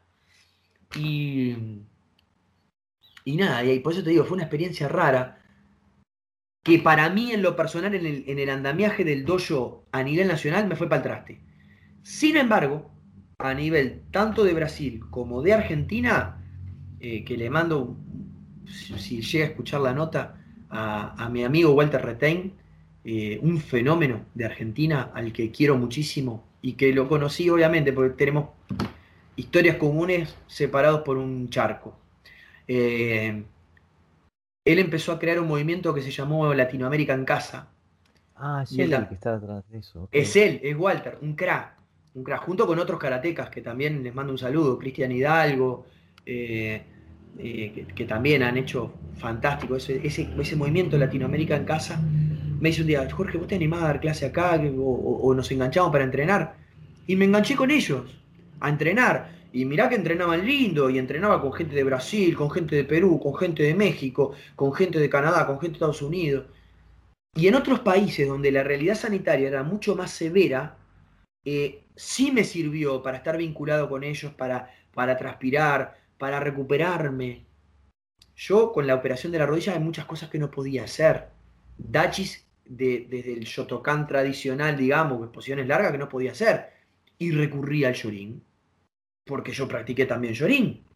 Y entonces empecé a poder practicar Yorin y me sentí fuerte. Y empecé a practicar también karate con mi maestro eh, Mariano Melfi, no solamente la parte de Kobudo, sino que para parte de karate también entreno con él. Tenemos pendiente que yo dé mi grado de Yorin todavía, y lo voy a cumplir, pero presencial, porque después de eso le quiero dar un abrazo. Eh, porque entiendo que mm, las limitantes físicas no, no, no, no, no existen en el karate. Vos tenés que poder adaptar el karate permanentemente a, tu, a tu condición física. Y para eso sí me sirvieron las redes sociales. Para eso sí me sirvió la integración. Para ver lo que estaba pasando en otros países. Para después parar y hacer el tercer tiempo, como si fuera el rugby, pero en el dojo. Y bueno, ¿cómo viene la mano en Argentina? ¿Y cómo viene la mano en Perú? ¿Y cómo está la mano en México? ¿Y en Brasil? Y eso sí nos fue acercando. Nos fue acercando. Así que te digo, a nivel internacional, no solamente me dio actividad, que la quería tener, eh, eh, me dio sociabilidad, porque la quería tener, y aparte me dio la posibilidad de mostrar lo que yo hacía de karate a otros profesores. Y esos otros profesores, como que decían, pa, y yo hago Shotokan, y él hace Shotokan, y sin embargo, usted hace esto. Mire usted, inclusive hasta en la forma de entrenar los kata para la competencia, poder aportar eh, formas de entrenamiento que son propias, eh, porque dependían de mi físico y eso. Entonces, eh, tuvo, tuvo bueno el intercambio, tuvo, tuvo excelente. No me fue muy bien en lo nacional. Afortunadamente, el gobierno nacional y, la, y parte de la cultura nacional de nuestro país eh, ha sabido, no en estos últimos, en este último mes se ha disparado un poco, pero nos han permitido los entrenamientos presenciales. Entonces como que ahí dejé un poquito de lado la, parte virtual y me puse a entrenar y empecé a desarrollar otra vez la parte presencial y bueno, muchos chicos entran por ahí, por lo presencial, obviamente cuidando al mango los aspectos sanitarios, ¿no? Sí, ha sido todo un tema. Aquí nos dejan entrenar con 10 personas, así que y con mascarilla, pero todavía nos dejan entrenar, por suerte. Estuvimos cerrados cuatro meses. bueno, la institución nuestra a nivel nacional eh, le costó la vida útil de tres hoyos. De, porque está, porque los locos pagaban alquiler y llegó un momento que no, no, tenían ingresos porque se habían mandado el seguro de desempleo y no, no había, las propuestas de Zoom no eran atrayentes para los chicos de hoy y nada, y tuvieron que bajar las cortinas. Eso nos va a costar, ¿eh? eso, eso va a ser duro. Jodido, sí. La verdad que por eso es, es un tema eh, es un tema duro para toda la sociedad y pienso que eh, como karatecas tenemos el, el rol de, ser una fuente de, de, inspiración. Mi maestro siempre me decía, cuando te encuentres en el medio de la oscuridad, sé la luz. Mm. Eh, entonces, eh, digo, y pienso que, bueno, el karate nos forja, nos forma, nos da la, ese, esa, e, e, esa rebeldía de, pelear, ¿no? Pero a veces los factores económicos y eso eh, hacen que no se pueda no se pueda conseguir. Espero que puedan retomar la actividad en algún momento. Cuando Totalmente. Sensei, hemos ido por, no sé, desde el Club Juventus en los años 80 hasta mm. Chuck Norris. por todos lados estuvimos. Vos sabés que hay una, una, anécdota de Chuck Norris. Eh, esa, esa, esa de Chuck Norris es buenísima porque el profesor Raúl López Reyes, eh, yo vivía en convención entre San José y Soriano. Cuando yo tenía 8 o 7 años, el profesor Raúl López Reyes, que yo después lo, lo, empecé a conocer bien, porque terminó siendo el presidente de la Federación Uruguaya de Aikido, era, el, era practicante de la escuela Itosukai. Y él vivía en el apartamento de arriba. Y él subía corriendo siempre, porque siempre fue un atleta de la puta madre subía la escalera, esa escalera, y yo lo veía, porque yo jugaba como niño de apartamento que fui, eh, jugaba en el corredor con, Laurita y con Karina, eh, que, era la vecina de abajo y la vecina de al lado. Entonces teníamos el corredor y ahí nosotros hacíamos, jugábamos a la, la, la dama, jugábamos al ludo, andábamos en una caloy que era de ruedita de juguete, no, no, fantástico. Era, eran esas épocas donde jugábamos en el corredor. Y cuando el loco venía, subía por la escalera corriendo desde planta baja hasta el sexto piso, que era donde vivía él, pues yo vivía en el 502, eh, y subía con los sais, subía con los nunchaku y todo, y tenía barba igual que yo, ¿viste? Y era medio rubio, y yo dije, pa, este es Chuck. Las vueltas de la vida, porque además era muy parecido a Chuck las vueltas de la vida hacen que un día me lo cruce, pero no en su rol de karateca, en su rol de aikidoka.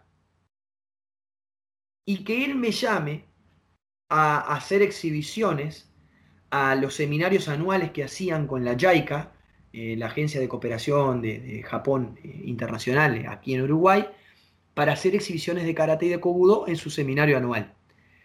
Y hicimos una amistad, pero fantástica. Y, ahí yo le comenté, le digo, usted, Sensei, no, no se va a acordar de mí, pero yo era muy chiquito, pero usted fue fuente para que yo empezara karate. Y ahí le conté la historia y me dice, ¿era vos, el gordito? Le digo, sí. Y ahí fue fantástica la historia, nos matamos de risa. Y hasta el día de hoy seguimos una amistad de, novela. Él, ya está jubilado, es contador, contador de la DGI, de la Dirección General Impositiva.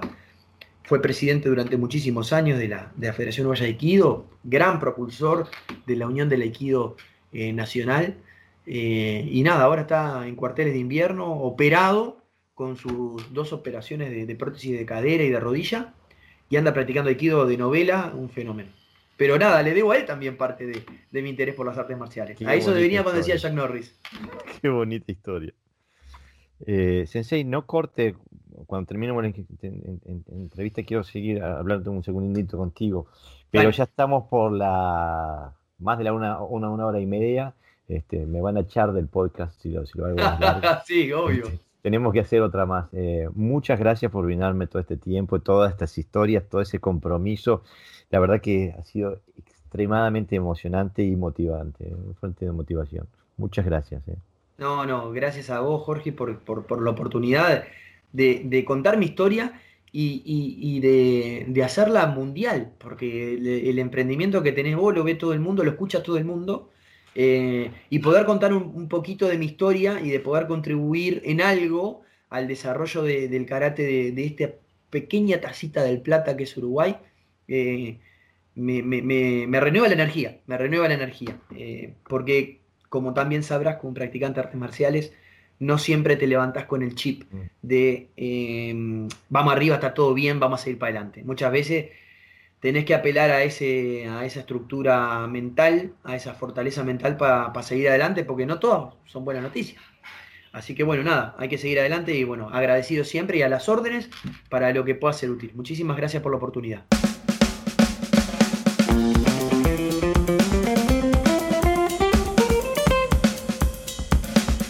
¿Qué tal amigos del Do? ¿Cómo se encuentran? Hoy nuevamente aquí para traerles un poquito más de, de mis dojo apuntes. Esta vez con la finalidad de que se conozca una carta que en su momento el maestro Nagamine Yoshin envió a la Asociación Japonesa de Karate, en nombre de la Okinawa Ken Karate Do Renmei. Esto fue en el año 1982. Esta carta eh, fue dada por Nagamine Takayoshi, hijo del sensei Nagamine Yoshin, em, al maestro Andreas Quas, fue mostrada a él, para que éste a su vez la tradujera. Realmente no tiene desperdicios y creo que todos podemos llegar a sacar algunas buenas conclusiones de, en qué se está convirtiendo el karate en la actualidad, pero sobre todo ya por, aquel, por aquellos tiempos, por aquellos principios de la década del 80 del siglo pasado, los maestros de Okinawa ya los estaban viendo. Em, hasta el momento, eh, la JKF o la, Federación Japonesa de Karate, como la World Karate Federation o la Federación Mundial de Karate, eliminaron los Shitei Kata estandarizados. Por lo menos lo hicieron en lo que es eh, referente a la terminología oficial. Pero de los errores que se enmarcan en la carta que leeré a continuación, prácticamente nada se ha rectificado.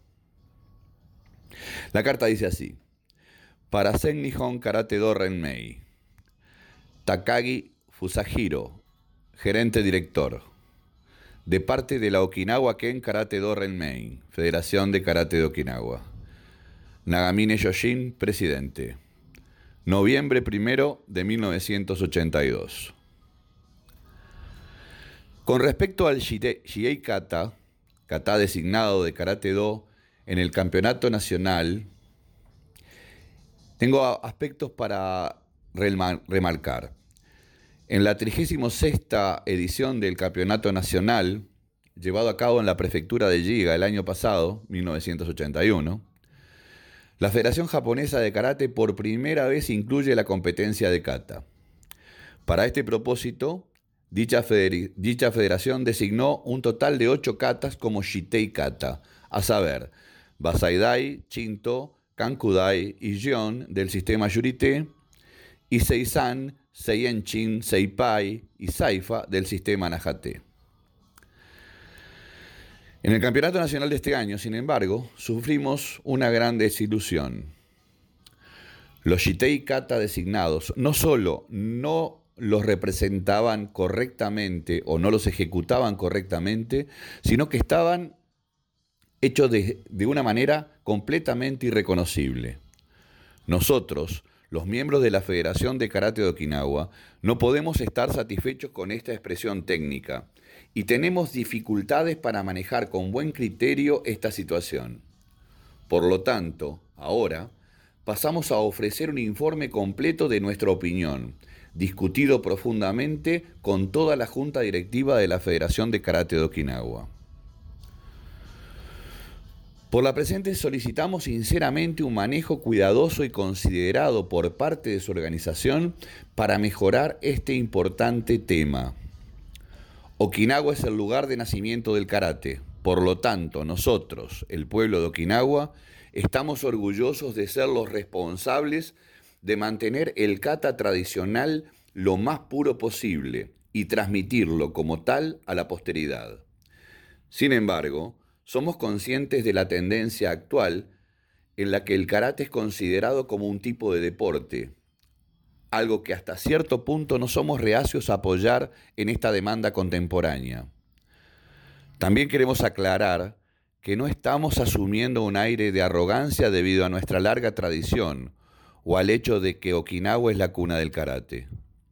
Nuestro único deseo es que su organización, la Federación Japonesa de Karate, preste más atención y respeto al, al seleccionar el método de transición del karate de un arte marcial a un evento deportivo de una manera razonable y manteniendo los principios técnicos básicos.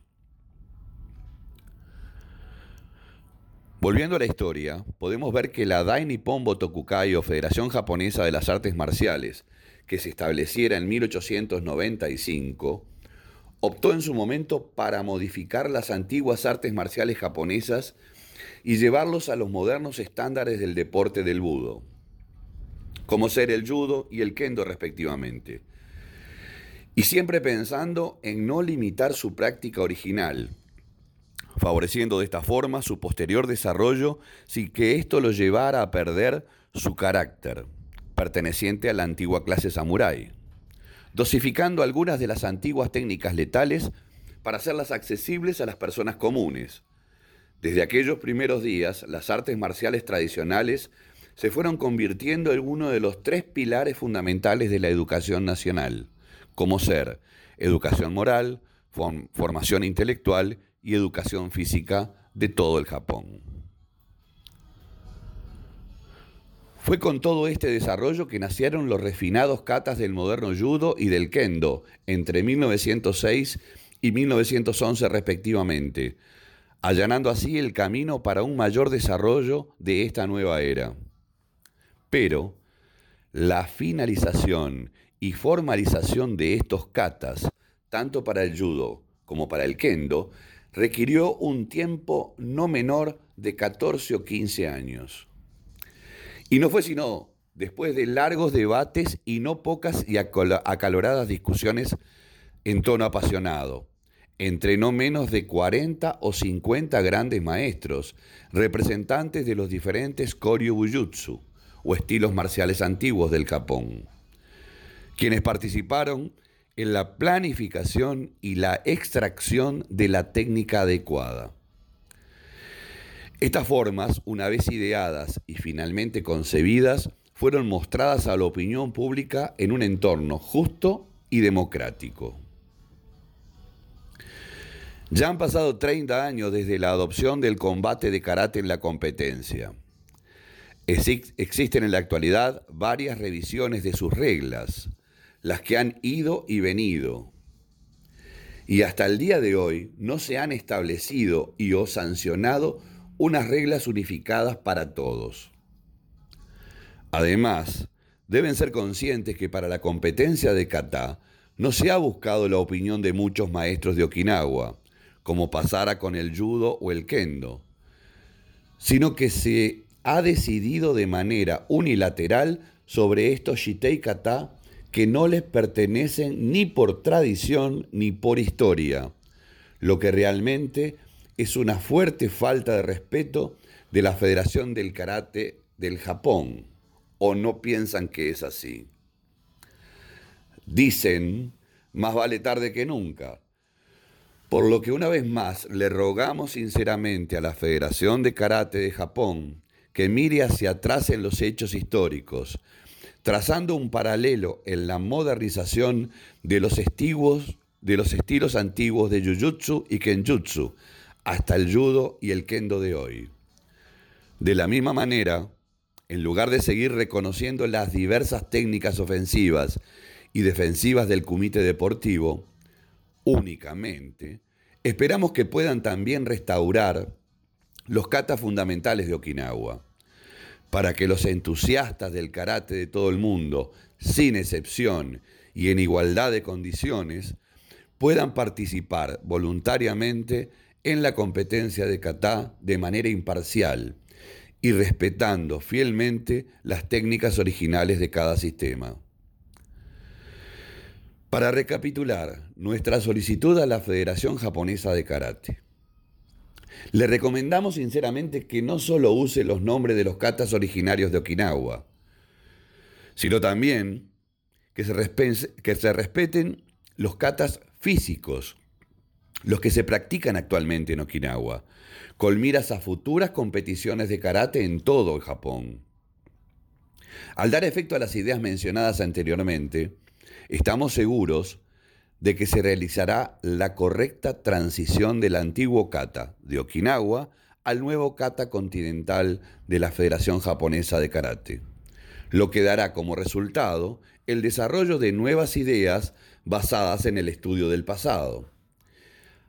Aquí el sensei Nagamine utiliza un famoso proverbio que posiblemente muchos ya conozcan, Onko Chishin, fruto de la combinación perfecta de las, de las técnicas antiguas y nuevas del karate japonés. Esta carta está firmada por presidente Nagamine Yoshin, consejero Uehara Seikichi, consejero Higa Yuchoku. Asesor, Takamine Choboku. Vicepresidente, Miyahira Katsuya. Vicepresidente, Arakaki Seiki. Vicepresidente, Iraha Choketsu. Presidente de la Junta, Miyasato Eichi. Miembro de la Junta, Nagamine Takayoshi. Miembro de la Junta, Higa Seikichi. Miembro de la Junta, Akamine Heisuke. Miembro de la Junta, Shimakuru, Shimabukuru Senpo. Miembro de la Junta, Uehara Ko. Miembro de la Junta, Shimabukuru Eiso. Miembro de la Junta, Shiroma Seihan. Miembro de la Junta, Kise Fusei. Miembro de la Junta, Vice Yoman. Miembro de la Junta, Shimabukuru Kichiro. Miembro de la Junta, Irei Takeshi. Miembro de la Junta, Sakumoto Suguo. Miembro de la Junta, Inamine Seijin. Miembro de la Junta, Kaneshi Eiko. Bien, hasta aquí la carta. Como verán, he repetido los nombres de los títulos de cada uno de los maestros dentro de lo que es la Federación de Karate de Okinawa. Y lo hice a expreso, para que ustedes vean que no son personas comunes y corrientes más allá de su reconocimiento como maestros. Son gente que participaba activamente de lo que era el desarrollo del karate de Okinawa. Bueno, hasta aquí la carta y ahora la reflexión es toda de ustedes. Espero que les haya gustado y nos encontramos en el próximo Dojo Apuntes. Gambaré, queridos amigos.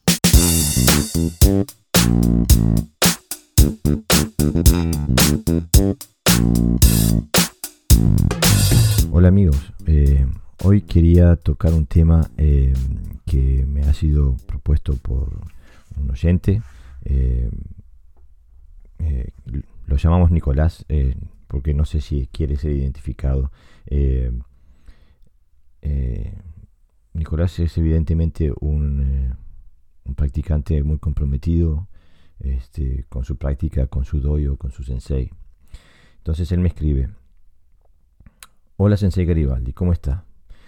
Me, me, gusta su podcast y lo escucho cuando tengo la posibilidad porque me resultan sumamente interesantes, aunque sé que son superficiales tocando detalles en profundidad.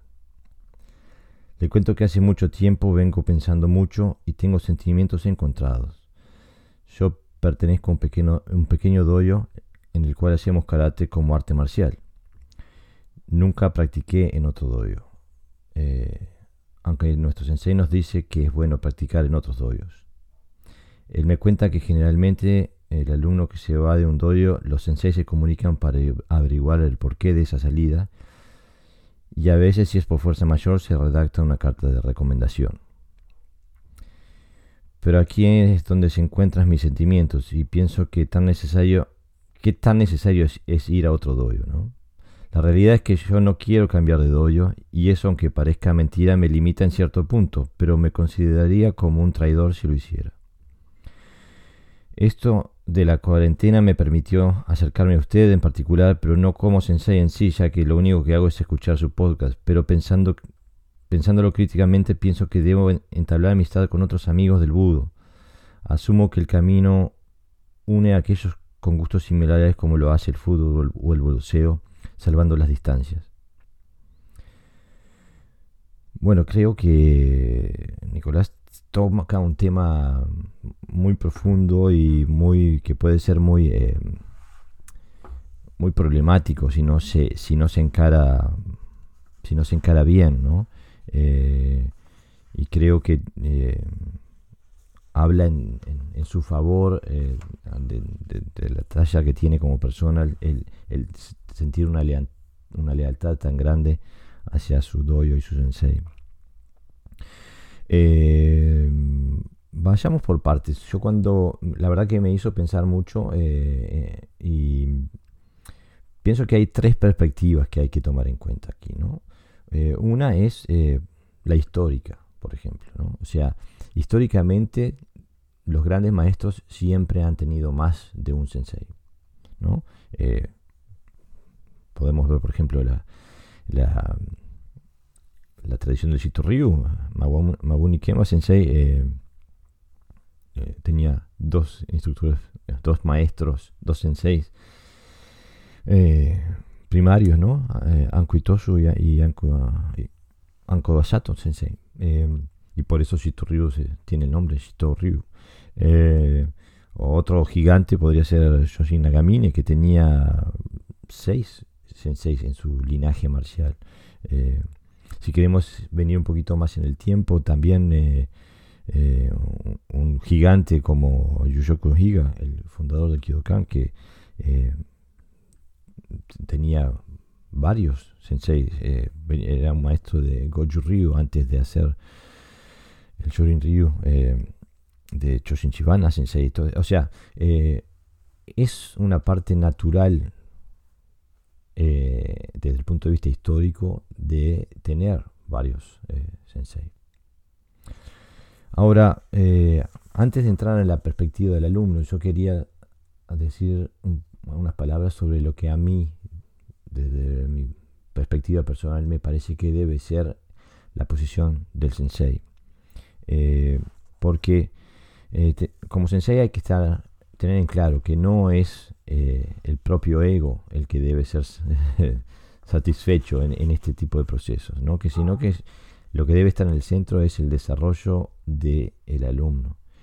Eh, entonces eso requiere también de, de uh, un análisis introspectivo del propio sensei. Uno tiene que mirar para adentro y reconocer sus fortalezas, pero también reconocer sus debilidades y intentar en, en pos de los intereses del el alumno reconocer que puede haber alguna otra persona, algún otro sensei que no tenga las mismas debilidades que uno que, eh, y que pueda complementar el desarrollo, la formación del alumno.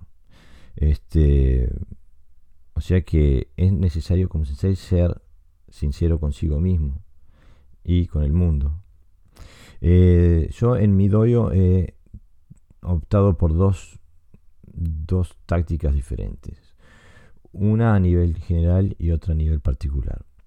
A nivel general, siempre invito a mi doyo a sensei que me parece que pueden eh, aportar a, mis alumnos. O sea, no me importa eh, ni el estilo ni el arte marcial.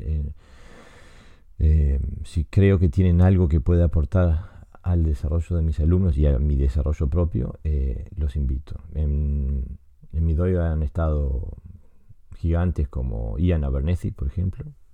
Eh, he tenido senseis de, Estados Unidos, de Goju, de Inglaterra, de Wado Ryu, eh, de Dinamarca, de Shotokan, eh, de España, de Shito Ryu. O sea que no me interesa el, estilo o el arte marcial.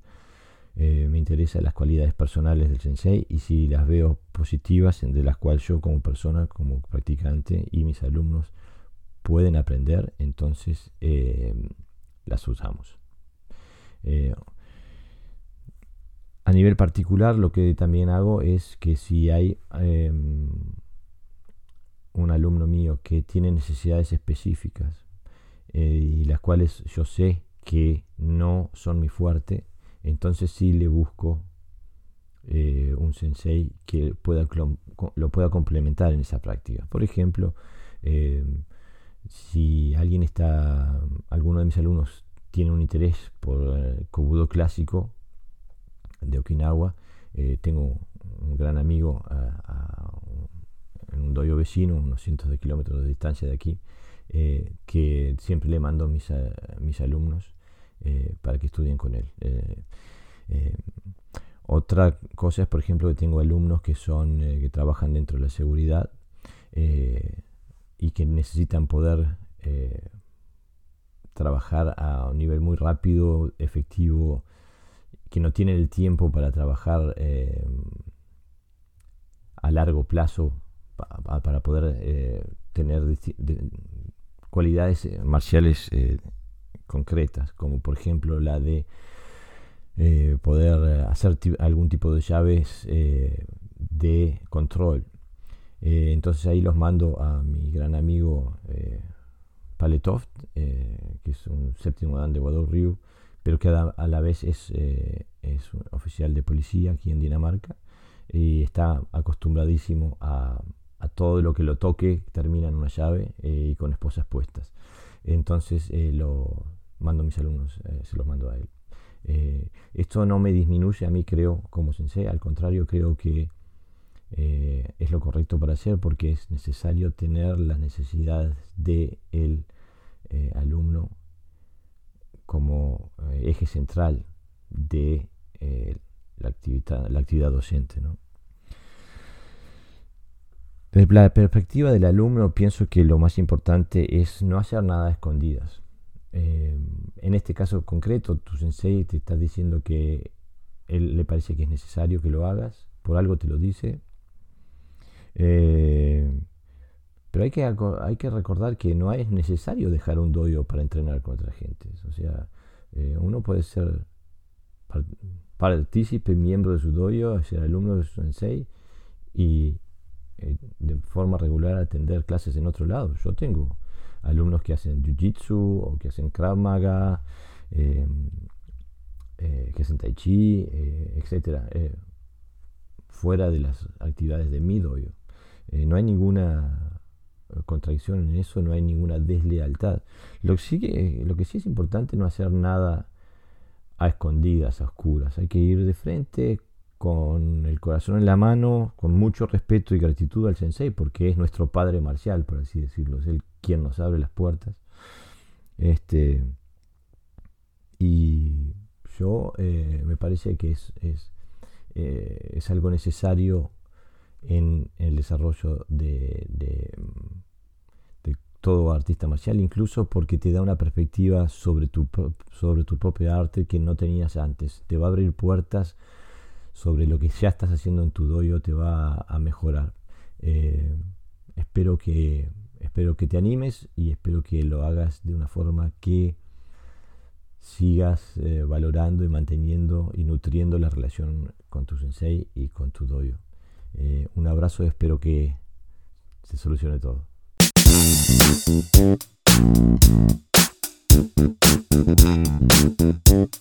Si tienes comentarios, propuestas para temas que quieres escuchar o proponer una entrevista, contáctanos a través de nuestra página web.